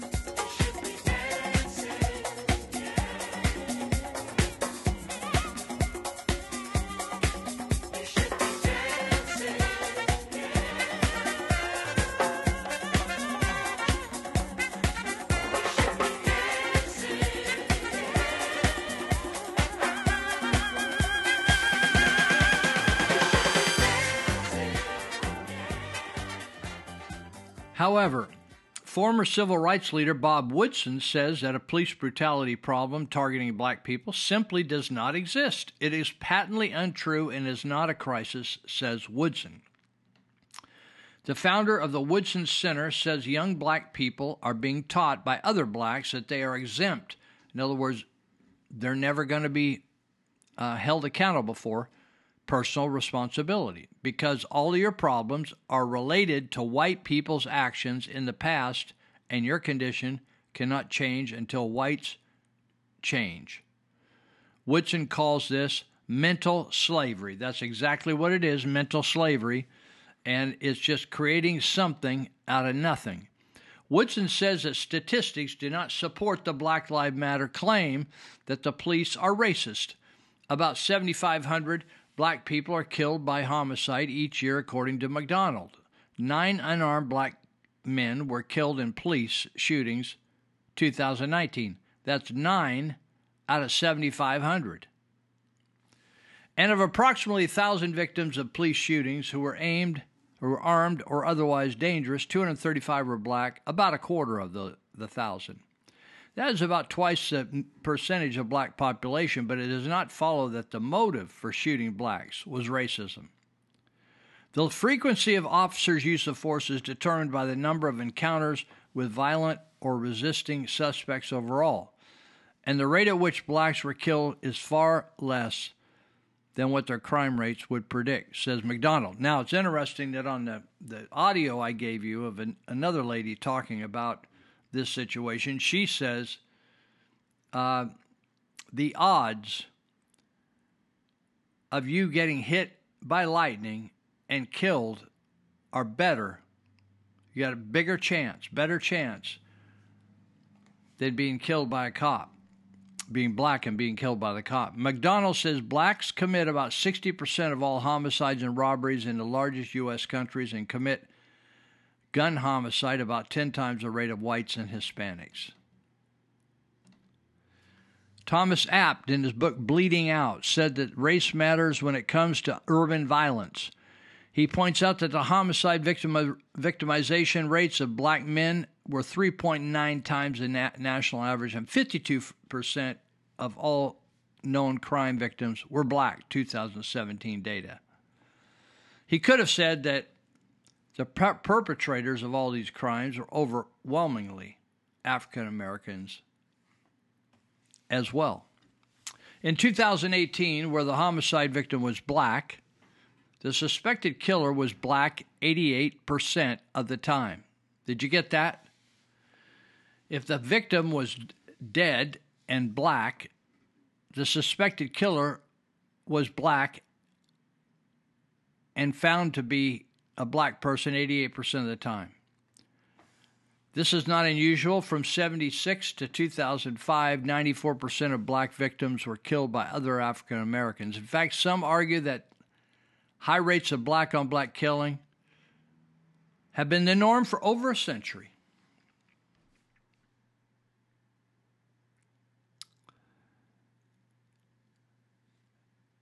My article goes on to say, however, high crime rates do not excuse police excuses, abuses. Regardless of the profession, getting rid of a problem performance is the key to maintain high standard and good outcomes. Overly strong unions can hinder firing problem cops, though.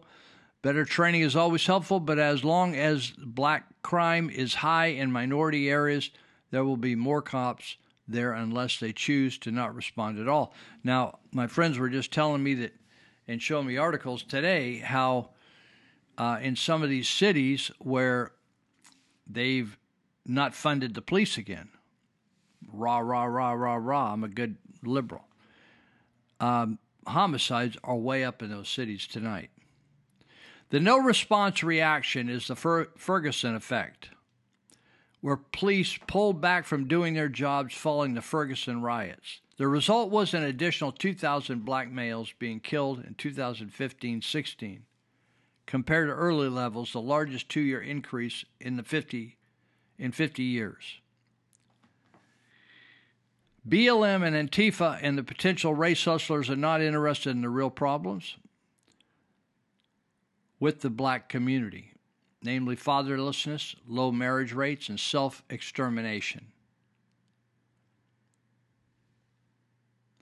It is mainly whites and other ethnic groups, not blacks, that have investigated and solved crimes against blacks and protested the aborting of black babies.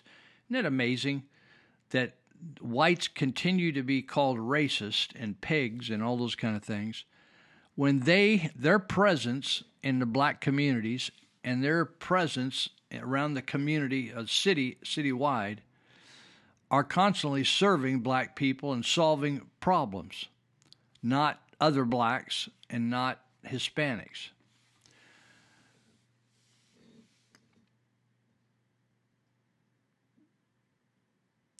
And I, I, I think I have an article here to cover later if I get to it, but it's talking about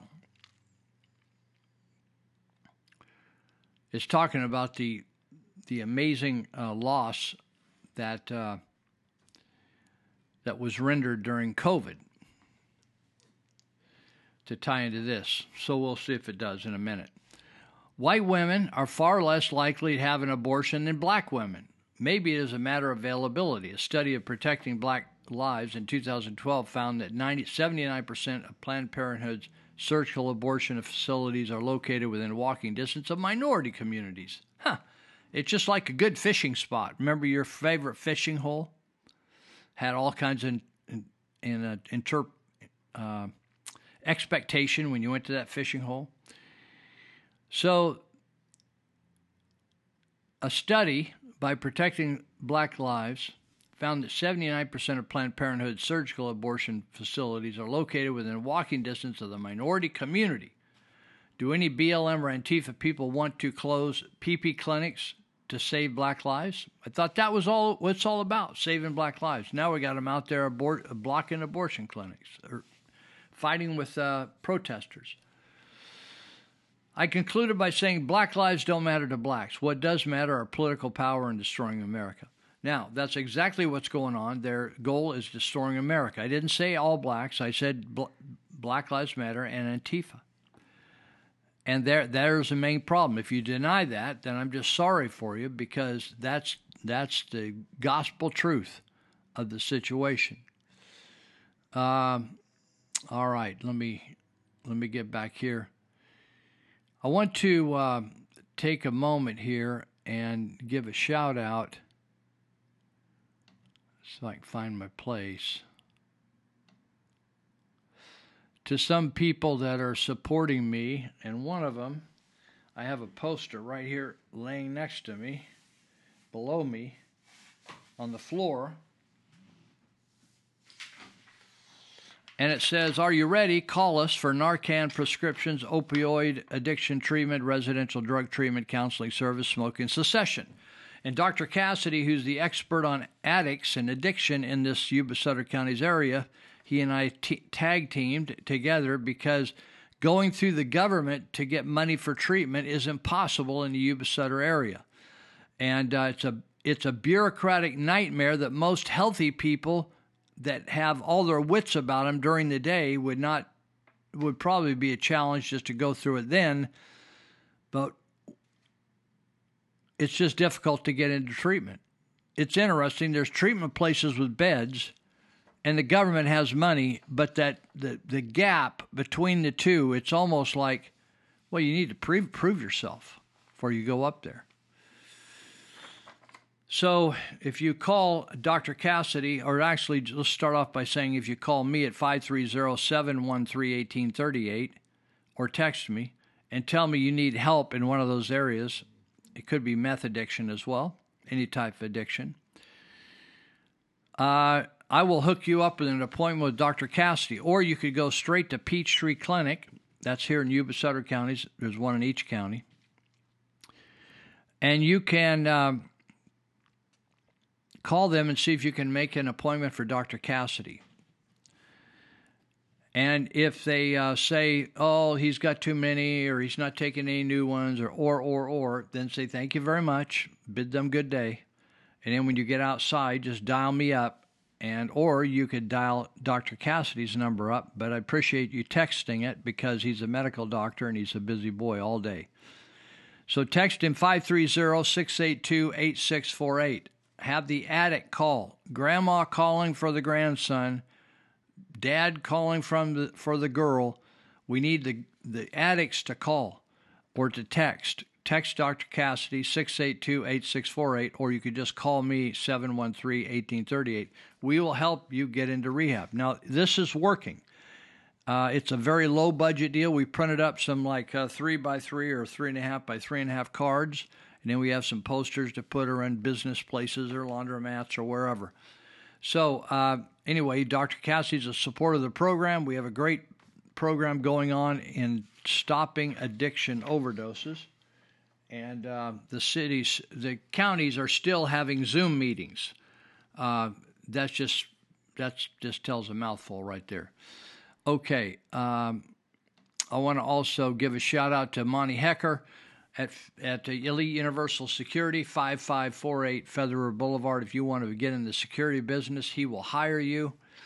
And uh, if you want to get some security, get some protection, whether you're a single individual, a residential uh, liver, um, if you are a farmer, if you are a businessman, or you work for the government, uh, Monty Hecker can b- provide a great service from Elite Universal Security. You can call them up if you have any needs at 530 749 0280, or you can go online at api academy.com. That's for their schooling. EliteUniversalSecurity.com probably give you their um, their jobs availability. Now, even though they're located, started in Yuba County, they're all over the North State now. Even I think Monty told me one day they had some jobs on the other side of the Oregon border, just into Oregon. Also, Greenitz Construction, Dave Greenitz Construction. Um, you can look it up, greenitzconstruction.com or Dave Greenitz Facebook, Dave Greenitz Construction Facebook page. Or you can just go old school and dial him up, 530 682 9602. Now, let me just save you a step because he's not going to build your whole house. He's He remodels portions of your house. They'll redo the whole bathroom, the whole kitchen, do the entryway, put a whole house fan in. He specializes in the incredible. And so when you check his his uh, website or Facebook page, that's all real stuff. It hasn't been photoshopped. It hasn't been gamed. I know this. He and his wife for over 40 years are very honest, good people.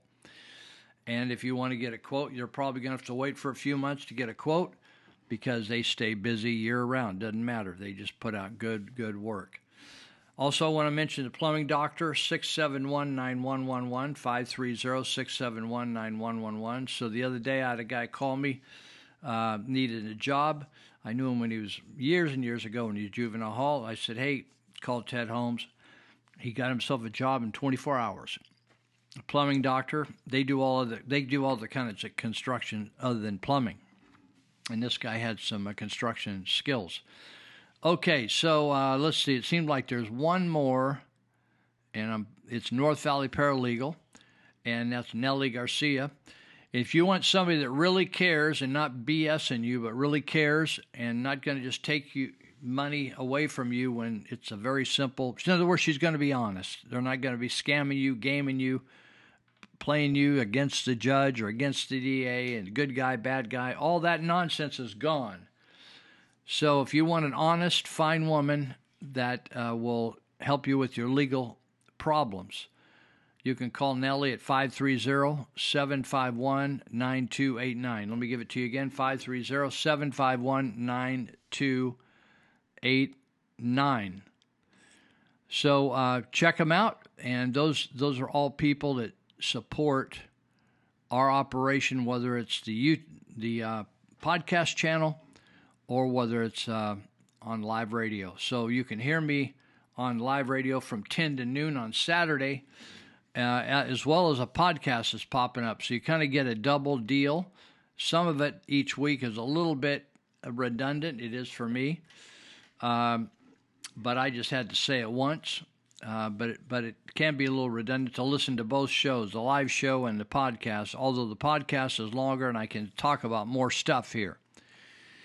So one of the big frauds um, of our lifetime has been uh, the concept of global warming, global cooling, and it's been a, a there's if you look at what the liberals are doing or the Democrats, they're they're trying to create one crisis after another crisis after another crisis to where people say, you know something, we can't manage our own lives, and can we just give you everything we own? Now, if you ever read the account of Moses with Pharaoh, when he was taken into Pharaoh's household and grew up and married one of the women there, uh, if you ever read, sorry, uh, not Moses, but uh, Joseph, if you ever read that, um, I'm sorry, it is Moses. If you ever read that and you read what the Pharaoh did when seven years of famine came, they took away everybody's uh, assets. They stripped everybody of assets, little by little by little. First, they took away the people's grain, then they took the people's money, and then they took the people's land, and they all became subservient to the government. Now, all these crises, everything, oh, there's going to be a big, uh, we're going to run out of oil. Remember Obama? We're going to run out of oil. Then we're going to run out of water. Then we're going to run out of this, so we're going to run out of that. And what we need to do is do green energy and get rid of fossil fuels. The one who where do you think fossil fuels came from? You think it just evolved? That that was given by God as a fuel for us to use. I'm not saying we always have to use it. If you got a solar panel in your house, cool. But I want you to think about it. It says here this meme, it says has anyone ever thought about this? You know, Gavin Newsom says by 2000 something something, he wants every car in California to be green. Somebody said here a while back that he actually asked electric car owners not to fuel their car because we are short on electricity. I want you to think about this. If all cars were electric, and we're caught up in a three hour traffic jam. And I've been on those all the time coming through San Francisco from the San Francisco airport. And we're caught up in a three hour traffic jam and they got dead batteries, then what? Not to mention that there's virtually no heating in an electric vehicle. And if you get stuck on the road all night, no battery, no heating, no windshield wipers, no radio, no GPS because all these drain the battery. Listen, people, the whole concept of a green car, a green car is in no way green. No way. And the concept of, of of relying on wind, in, wind energy and solar energy is foolishness. Oh yeah, PG&E was forced into giving you a deal to let you get out of uh, paying their uh, energy that's being created by coal or fossils. You see, we import energy into California, both fuel energy and uh, electronic energy, because we don't want to work for it. We just want to buy it from somebody else. We have more fossil fuels and geothermal and all these other kind of fuels than any other state in the union and any other country. And yet they're forbidden to we're forbidden to use them. Instead, we're going to be dependent on blackouts. It's crazy what's going on in this world. So uh, it's interesting this sign. I see these weird signs all over now. In fact, I got to do some research. A lady called me. She's a server at Buffalo Buffalo Wings Pizza, and um, she told me because I was in there eating one day, but she so she knows me from there, and uh, she said the corporation that runs Buffalo Wings said that even though, well, they just said this you have to wear a mask or you have to prove you got vaccinated. Now, here's the deal mask, I just read you about how, how sick masks are. They do absolutely nothing. They actually can make you sick. It does nothing to stop the virus. The, vac- the vaccine, so called, the inoculation, the jab, is actually dangerous to your health. And I'll tell you the rest of the story on the backside of this break. All my friends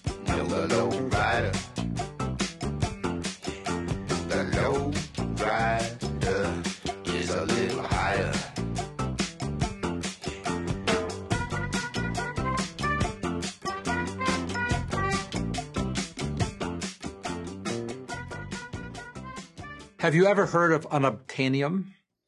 It's the magical energy mineral found on the planet Pandora in the movie Avatar. It's a fantasy in a science fiction script. But environmentalists think they found it here on Earth in the form of wind and solar power. They think all the energy we need can be supplied by building enough wind and solar farms and enough batteries. The simple truth is that we can't, nor should we want to, not if our goal is to be good stewards of the planet. To understand why, consider some simple physics realities that aren't being talked about. All sources of energy have limits that can't be exceeded. The maximum rate at which the sun's photons can be converted to electrons is about 33%. Our best solar technology is at 26% efficiency. For wind, the maximum capture is 60%. Our best machines are at 45%. So we're pretty close to wind and solar limits. Despite PR claims about big gains coming, there just aren't any possible. And wind and solar only work when the wind blows and the sun shines, but we need energy all the time. The solution, we're told, is to use batteries. Again, physics and chemistry make this very hard to do.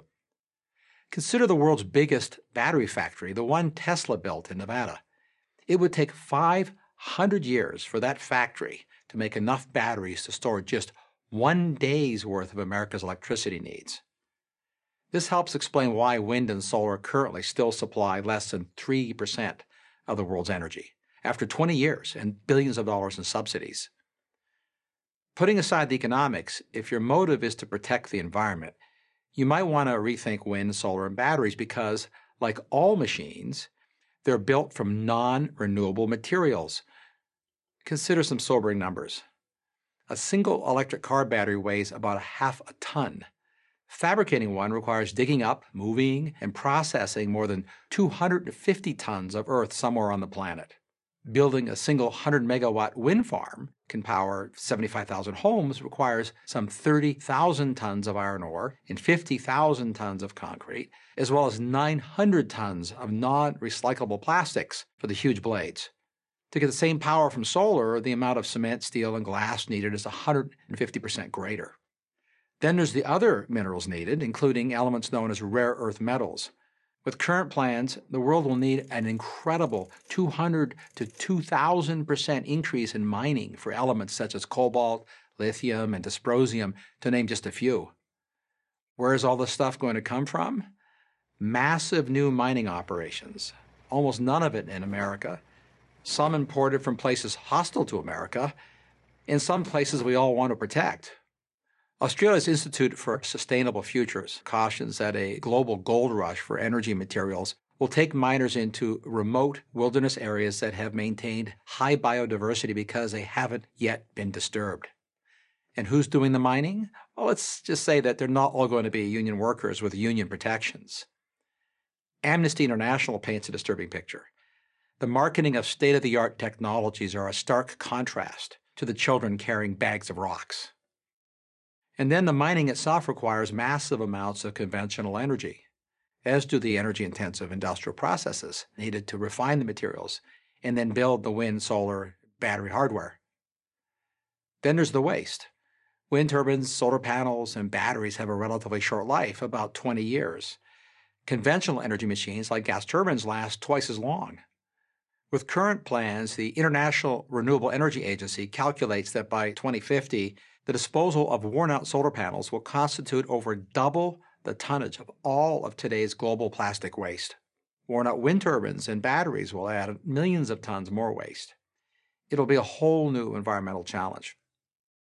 Before we launch history's biggest increase in mining, dig up millions of acres in pristine areas, encourage childhood labor, and create epic waste problems, we might want to reconsider our almost inexhaustible supply of hydrocarbons the fuels that make our marvelous modern world possible. And technology is making it easier to acquire and cleaner to use them every day. The following comparisons are typical and instructive. It costs about the same to drill one oil well as it does to build one giant wind turbine.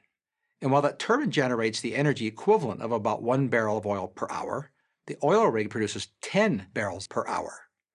It costs less than 50 cents to store a barrel of oil or its equivalent in natural gas, but you need $200 worth of batteries to hold the energy contained in one oil barrel. Next time someone tells you that wind, solar, and batteries are the magical solution for all our energy needs, ask them if they have an idea of the cost to the environment. Unobtainium works fine in the movies, but we don't live in the movies. We live in the real world. I'm Mark Mills, Senior Fellow at the Manhattan Institute for Prager University.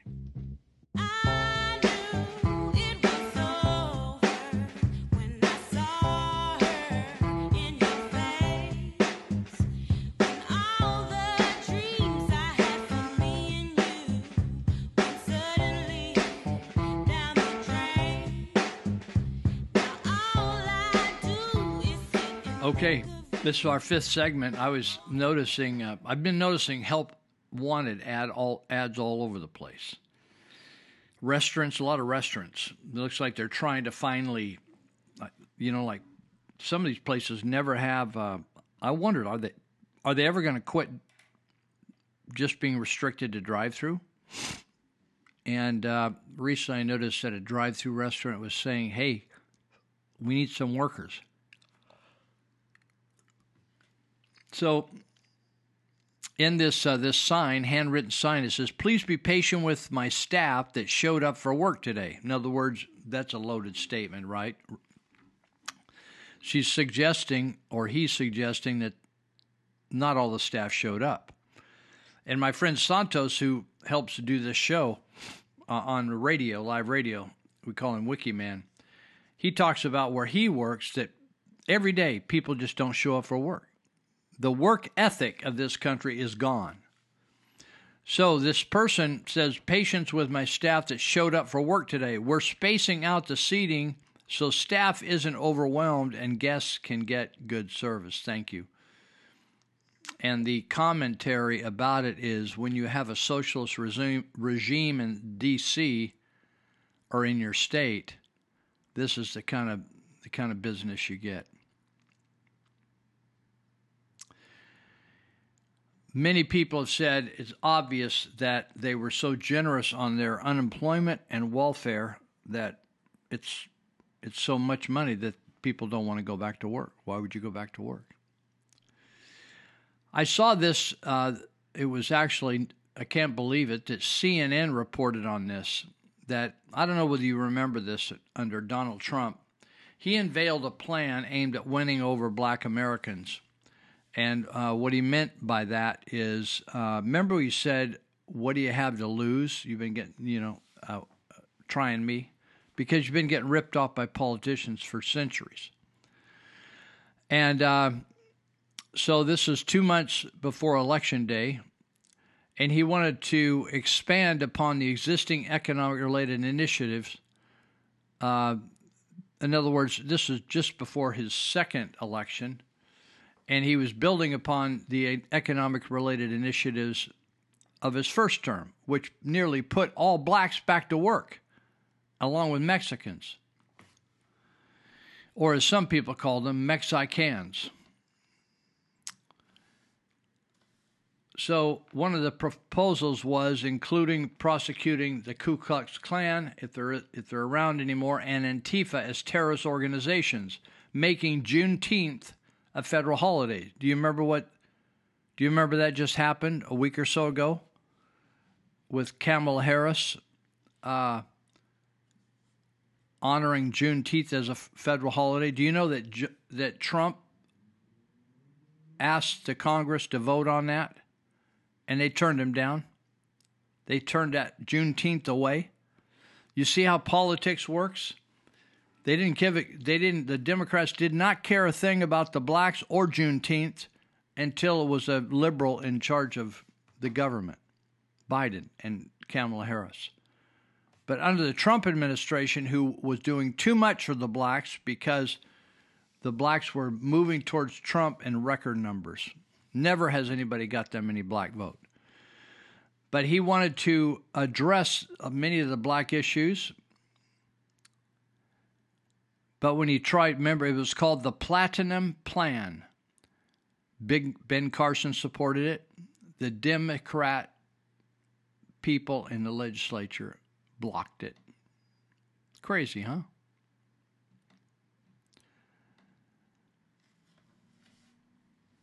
This teacher in Colorado, high school teacher, openly admitted he uses critical race theory in everything he teaches and will ignore any law that restricts his ability to indoctrinate students.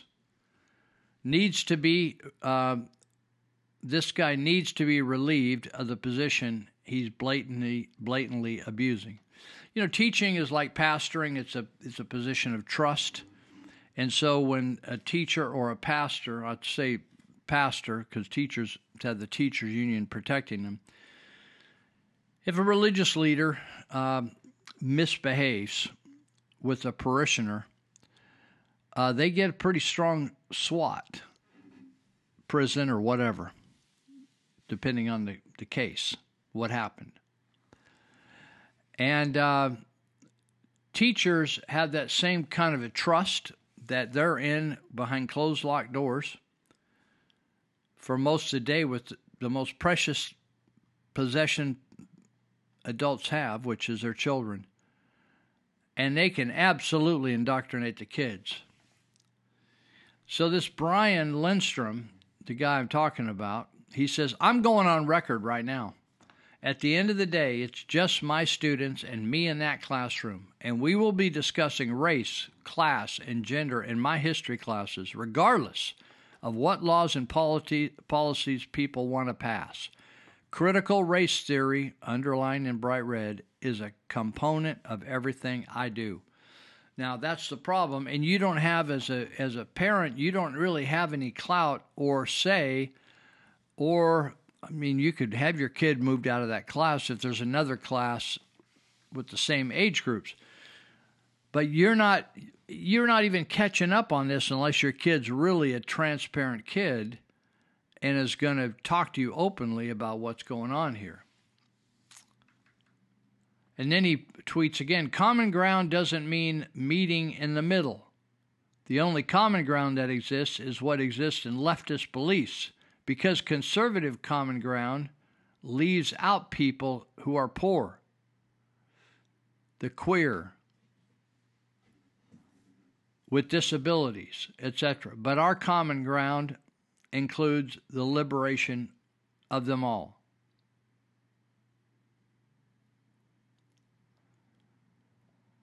And then this teacher, Brian Lindstrom, said, and we do so ground up. In other words, from this grassroots up, we take over school boards, city councils, county commissioners, etc. That's how they've totally ruined the school school system in just a few decades. Uh, it is really pitiful about what has gone on here.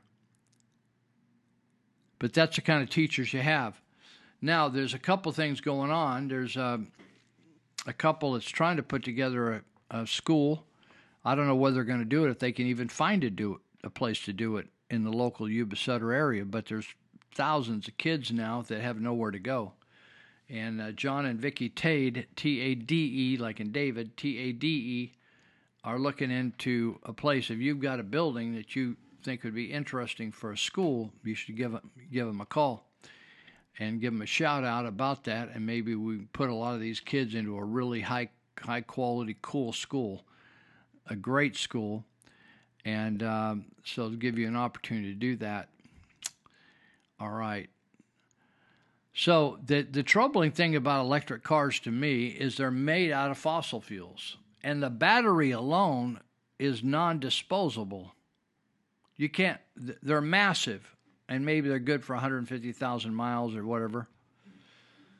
And they got they got quite a bit of speed, but the batteries. What are you going to do with all those batteries? It, it's a toxic mess. But uh, anyway, that's what that's what people are trying to do. Go green. All right, I'm just now. You know that there's been all these um, cities. Amazingly, I, I just can't even believe they're doing this. They, the police and safety, police and fire. Cities were organized and counties were organized around the concept of like pooling their money and their support and volunteerism to create police and fire. And now we have these mayors going in and think we're just going to declare love and peace to everybody. And we are going to take away the budget of the police as if they were the big problem. And all these rent hoodlums and vandalizers and murderers and rapists, they uh, they really aren't bad people. And so probably when there's no police to harass them, then they'll do just fine and they they'll just stare out and will behave themselves. Maybe meditate. Well, homicides, it says here, an article on just two days, well, actually today. Homicides have skyrocketed in these six Democrat cities. Black people are dis- disproportionately the victims, data shows. Now, this same people that wrote this article, uh, it's a long article. I can't go through all of it. But the fact is, they've written before, and that's what I was reading to you, Heather Mac Donald. What's being said in the public is just not true. And it, like I said earlier, that, it, that there's a greater chance for a black person getting hit by lightning than there would be from one cigarette or from one. Uh, sorry, lost my train of thought. They would be a black person would have is is going to have a higher chance of being struck by lightning and die than be killed by a cop. So, what this says is that uh,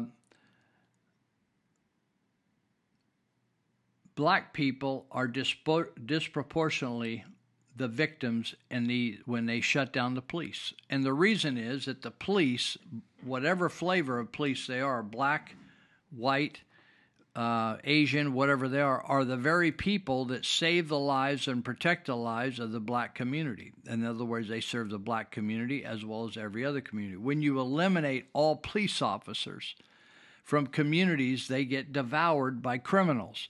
So it says the number of homicides in the six major cities across the country, they're all run by Democrat mayors.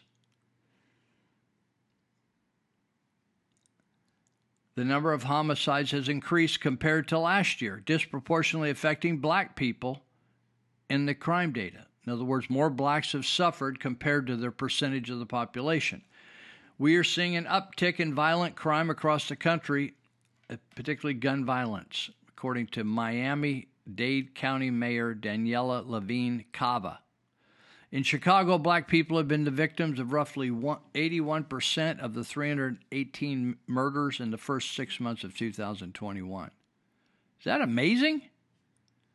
What are blacks? About 12% of the population and 81% of the 371 17 murders have been blacks?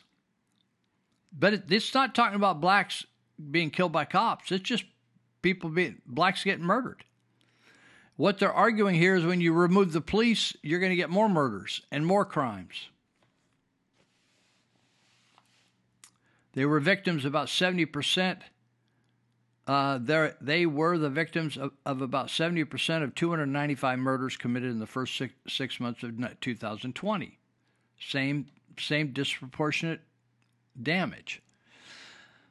this one guy says, I'm proud to be a city uh, lead a city council that took the first step to responsibly reduce Baltimore's budget dependence on policing. Isn't that amazing statements? Budget dependence on policing? Said former Baltimore City Council President Brandon Scott, who is now the city's mayor. Huh. Unbelievable.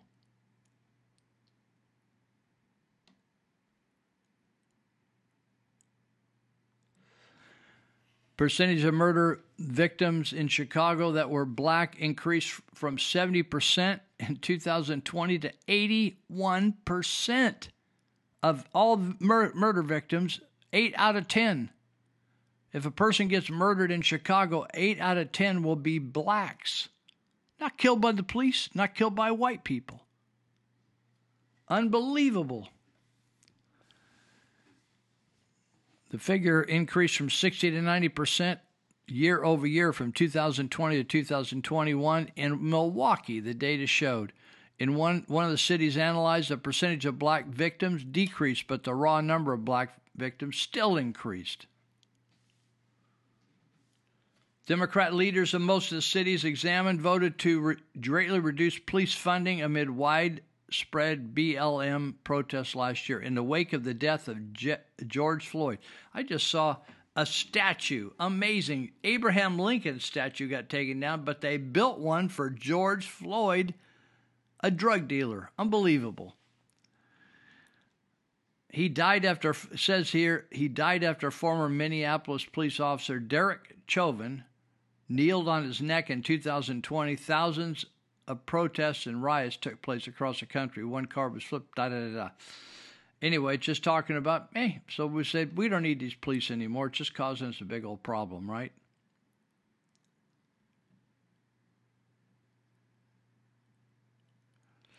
Well, it gives the breakdown for Chicago, Illinois, Baltimore, Maryland. You could have guessed some of these. They they almost quote their Milwaukee, Wisconsin, Los Angeles, California.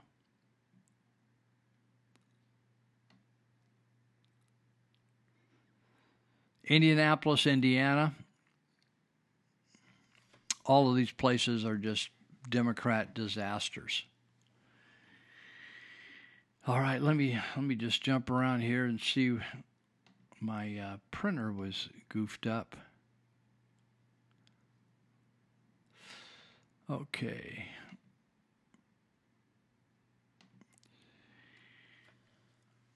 All right. So this whole thing about uh, let me go back to vaccine passports. We there's been talk among the local city councils and supervisors about la- va- passports. Some a lot, some little or none. But it's going to be a topic because anytime, you know, one of the reasons that the founding fathers said they wanted government to be really small is they, they did not want big business or business to try if if you're really being highly regulated by business then instead of running away or hiding from the regulators big businesses embrace the regulators and actually lobby them and get them on their side. So the m- bigger and more tentacles that the government has into the business business community in order to survive, in order to profit, in order to do what you want to do, you have to lobby and pay off the politicians. You ready? You, you follow me? So, Big Pharma now, besides the Teachers Association of America, Teachers Union, Big Pharma literally is running our government. And wouldn't you like to sell something to every single human being in the United States of America or every single human being on the planet? That's a lot of money, even if you're making just a buck a deal, but they're making lots, lots more than that.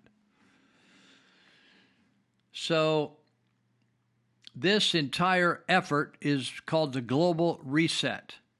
And the Global Reset is to take control of your life and even eliminate your job and eliminate you and and help a lot of people die just from reaction to a really bad inoculation.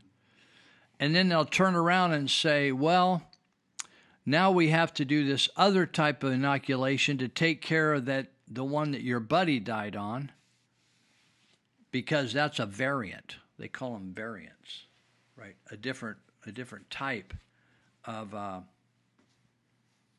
virus, supposedly.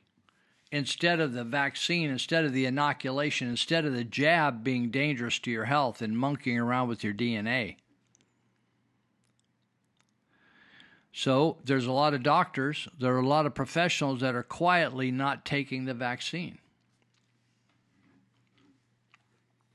There's a video that was a little boring, but three of the top people from, I think, the CDC, the WHO, and one other group. And one of the senators or congressmen was asking, What percentage of your employees have taken the vaccine? And, and none of them said, is barely over 50%. And they really didn't have any doc, you know, documents or figures right in front of them. So the United States is trying to go for 100% saturation. Now, you remember we started off this whole fiasco over a year ago with two weeks for to establish herd immunity. Right? 2 weeks. And here we are in the second year and now they're they're saying we're not going to have herd immunity until everybody's vaccinated. We'll be right back. Now let me welcome everybody to the Wild Wild West. A state that's untouchable like Eliot Ness. The track hits your eardrum like a slug to your chest. Back a vest for your Jimmy in the city of sex. We in that sunshine state where the bomb ass him be. The state where you never find a dance floor empty and pimp speed. On a mission for them greens. Lean, mean, money making machines serving fiends. I've been in the game for 10 years. The Black Lives Matter movement's agenda is killing black people. Because what is the Black Lives Matter movement's agenda in practicality? Well, defunding the police. That's what we're just talking about. Defunding the police. When police are defunded, even if it's just partially, as this woman claims, there are fewer arrests, there are fewer stops made. There's less policing that happens. So, Daniel Horowitz at The Blaze did an incredible breakdown of the statistics that show the direct correlation between defunding police and an increase in black homicide victims in our country. This is the basis for my claim that the Black Lives Matter movement agenda leads to the death of black people. So we're going to read through this. Horowitz says a black individual is more likely to be struck by lightning than killed by a policeman. Now, this is important because, and this this is my commentary on on Horowitz's writing. This is important, of course, because the Black Lives Matter movement narrative uh, essentially pretends that black people are indiscriminately killed by police on a daily basis just for the crime of being black, driving while being black, walking while being black. You might be shot by the police. However, This is Horowitz. According to the Bureau of Justice Statistics, in 2018, there were 6.5 million police interactions with black people. That's 1 in 300,000 to 1 in 500,000. That's the chance of being killed by a cop if you're a black person. That is similar to your chance of being struck by lightning. He also points out, and this is a good point to point out, quote, if you don't run from or fight with the police, their chance of death is essentially zero. He goes on to say, according to the CDC, the black homicide rate was 12.9 times higher than the white homicide rate from 2010 to 2015. And homicide was the leading cause of death for black people under the age of 35. Horowitz then says crime expert Sean Kennedy of the Maryland Public Policy Institute estimates there were at least 4,000 excess homicides last year. Last year meaning 2020. Kennedy goes on to say preliminary statistics show murders rose by 35% across 60 of the nation's largest cities. Nationwide FBI data through September show a 21% jump in homicide and an 8.3% increase in aggravated assaults, including those by gun. Aggravated assaults and shootings climbed by roughly 10% over the summer and fall of 2020. So 55% of homicide victims whose race was known were black. This is according to the FBI. Horowitz says that means that the Black Lives Matter agenda caused at least 2,200 excess homicides last year. 116 times more than the number of unarmed black people shot by police. How astounding is that?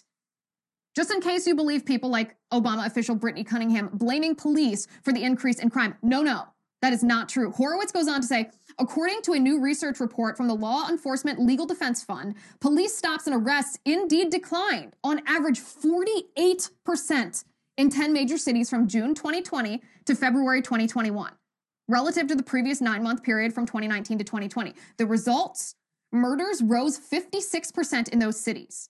For example, in Minneapolis, arrests were down 42%, while murders rose 64%. Full stop. So, what this means is the Black Lives Matter agenda, the false narrative, the policy platform to defund the police results in fewer police stops, fewer arrests, that increases, that leads to violent crime and enor- homicides going skyrocketing, which leads to an enormous excess in deaths via homicide for the black community, black victims, black lives. The Black Lives Matter movement is literally leading to the death of black Americans. Is that the fault of the police? Obviously not. Don't believe the Marxist trope for a second.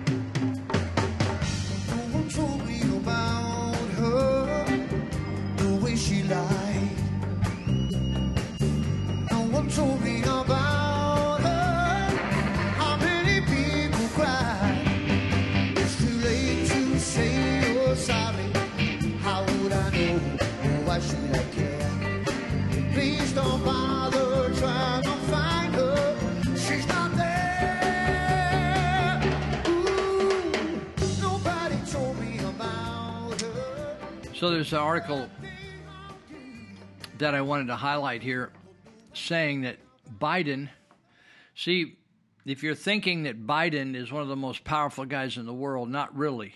He's being controlled by global the global cabal, the global reset community. And they're counting on Biden to get the numbers of people that have been injected at least 70% or above. And 70% is not very good at all. So the suggestion in this article is that Biden will be removed from office and removed from his power position after failing to get 70% of the population vaccinated. And we're talking about vaccinating kids. They have no need of an injection. So by July 4th, if, if uh, pay attention, if Biden hasn't got 70% of the country vaccinated, the globals, globalists may accelerate their plans for economic and cyber takedown of the USA and just forget Joe because he's he's such a you know he's got a health problem. I don't agree with his politics, but he's got a health problem, big time. So, uh, but there's all kinds of problems with these with these uh, drugs, And um, there's been lots of injection deaths. Really sad. I mean, people died right after they took it. Anyway, what what they're saying in this article uh, is they're going to do everything they can in this country to take take your du- guns away and replace your guns with injections. Vaccine injections where they can control you and they can monitor your every move. That's what the nanoparticles are all about uh, in their in their uh, their lives to get a social credit score, everything. So that's uh, the situation with Biden, and who takes over? Who knows? Probably both the president and vice president would step down. Very possible, unless they think somehow Kamala Harris is going to be able to do it. I'm I'm sort of uh, shocked at that, but uh, we'll see what happens. I'm just scrolling through some of my materials because I wanted to talk about them here. I got time here today.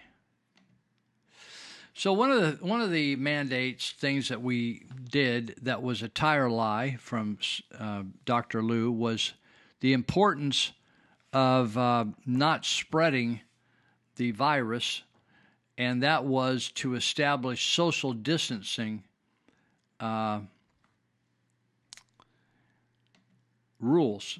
And and if you go into any store today, as you approach the counter, counter, uh, you, you will know the checkout counter. You will notice places on the floor where you're to stand, and you'll notice that they still have some sign vac uh, sign uh, advertisements up. So I call this socialist distancing. So again, Leigh Dundas, who spoke about a week ago so ago with a group of people, patriots at the church, Glad Tidings in Yuba City, she explained that night. You, you wonder where did all these ideas come from? Why didn't we use them before? And uh, it's not based in any science at all. It's just somebody decided to wear those type of uh, you know, do go go about it this type of way. There's no science at all. They just made up stuff. Made up the PCR tests, made up the social distancing, made up the, you know, voluntarily lock yourself down. So in a, in a video that Leigh Dundas, the human rights lawyer, says uh, social distancing is actually a technique that might be causing more harm to our children than that which it seeks to avoid. So, Social distancing is a euphemism for social isolation. It was a technique that was developed about 70 years ago by the CIA, and they found it was really, really good at breaking down enemies of the state. So she goes on in this uh, clip. So, what are we doing to our children? Why are they enemies of the state? because we are all enemies of the state. If you aren't a politician, you are the enemy, and they want to enslave us under the New World Order, and the government is part of the plan to manufacture compliance. Now, people, you wonder about how the people of Germany stood by and let Nazis just go to the death camps. And there's lots of reasons for that. Many reasons. Probably people felt overwhelmed. People thought they weren't quite sure what's really happening. They're just rumors, da da da da. So, this is a plan to manufacture compliance. It's not a conspiracy theory. They are coming out and saying it very plainly now and on various sites, including this one, have proven this time and time again. Your inability to understand what's coming and on and and uh, hold on here, we got a little block in front of it.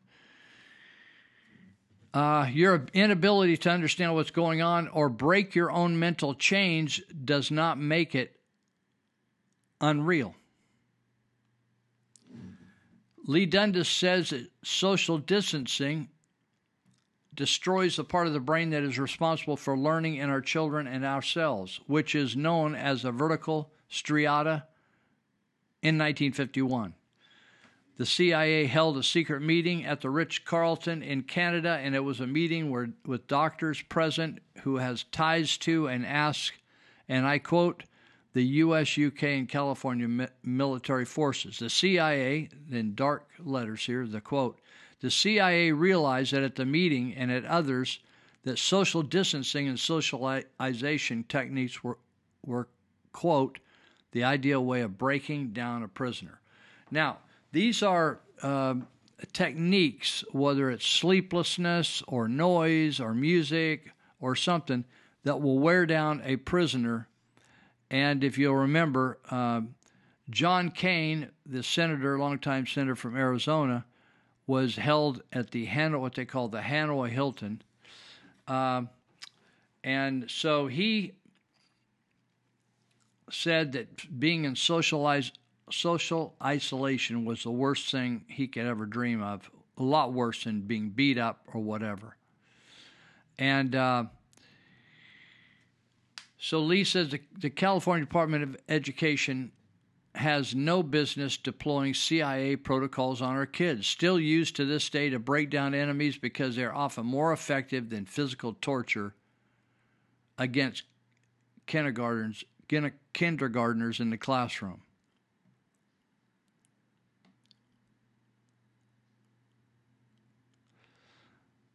I was trying to look for something to give you an idea of, of what uh,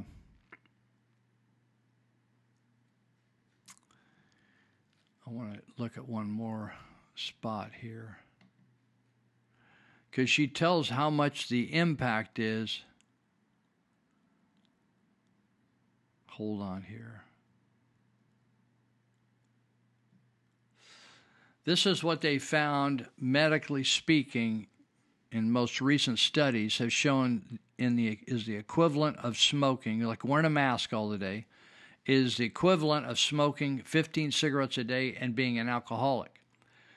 So, put simply, we'd be better off lobotomizing our children, handing them a pack of cigarettes, a fifth of whiskey, and then sending them into home room than we than what we would be doing by social distancing them this fall. Now, there's all kinds of rules been dealt out to the public education system that are completely nonsensical. Wearing a mask,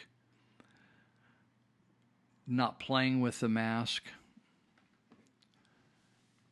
showing up in certain, you know, they just they're putting all kinds of requirements. Uh, so why? I mean, why are they troubling our children? She said, Leigh says we'd be better off lobotomizing our children, ha- handing them a pack of cigarettes, a fifth of whiskey, and then sending them into homeroom. Then we will be taken. Then will we be then by social distancing them this fall. So Leigh says, I want to go back now in the beginning of when the social distancing was developed by the CIA. In 1951, the CIA held a secret meeting. I mentioned that, and the the Western countries were there: Canada, UK, US. The work in that meeting and subsequent meetings led the CIA to realize that social distancing and socialization techniques were the ideal way of breaking down a prisoner and were as effective as destroying the brain function of the prisoner as if the prisoner were beaten, starved, and deprived of sleep.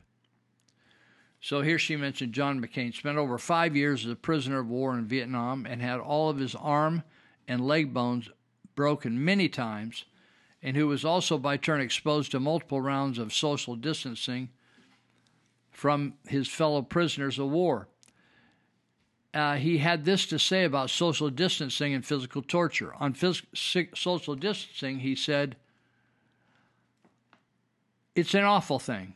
It crushes your spirit more effectively than any other form of mistreatment.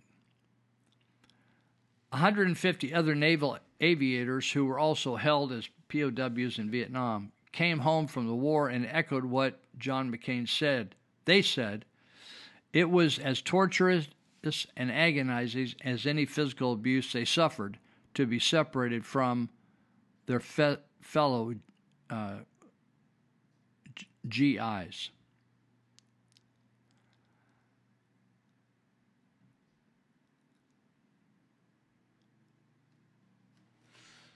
Everything that's been done has been fraudulent. Now, it's in, it, interesting how government interprets interpret things differently depending on who's in charge.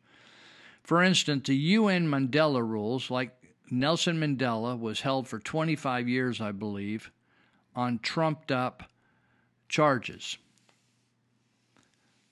And uh, the UN, so the UN took a, uh, offense to that and replanted, uh, kind of re- redid the Mandela situation. So they, they made some rules, and they made the Mandela rules to somehow get countries to buy into that and all behave well, whether it's in times of war or times of peace. Be courteous. The UN Mandela rules actually now prohibit the use of more than two weeks or 15 days of social distancing and isolation, classifying it as cruel and inhumane treatment and basically a war crime. I want you to think about that. I've been saying that all along. I'm not saying I'm a prophet or anything. It just seemed to me that a lot of people are going to die because of these vaccines. And uh, these guys are pressuring people to do all this social distance, etc. It's just all bogus. Nobody took it seriously. It was all bogus all the way along.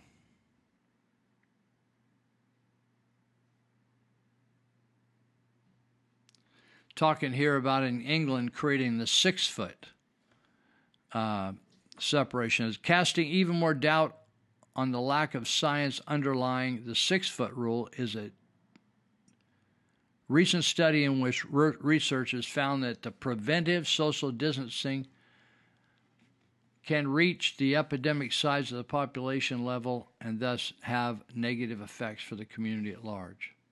You heard it right, he says. Preventive social distancing can make the epidemic worse and increase the size of the population.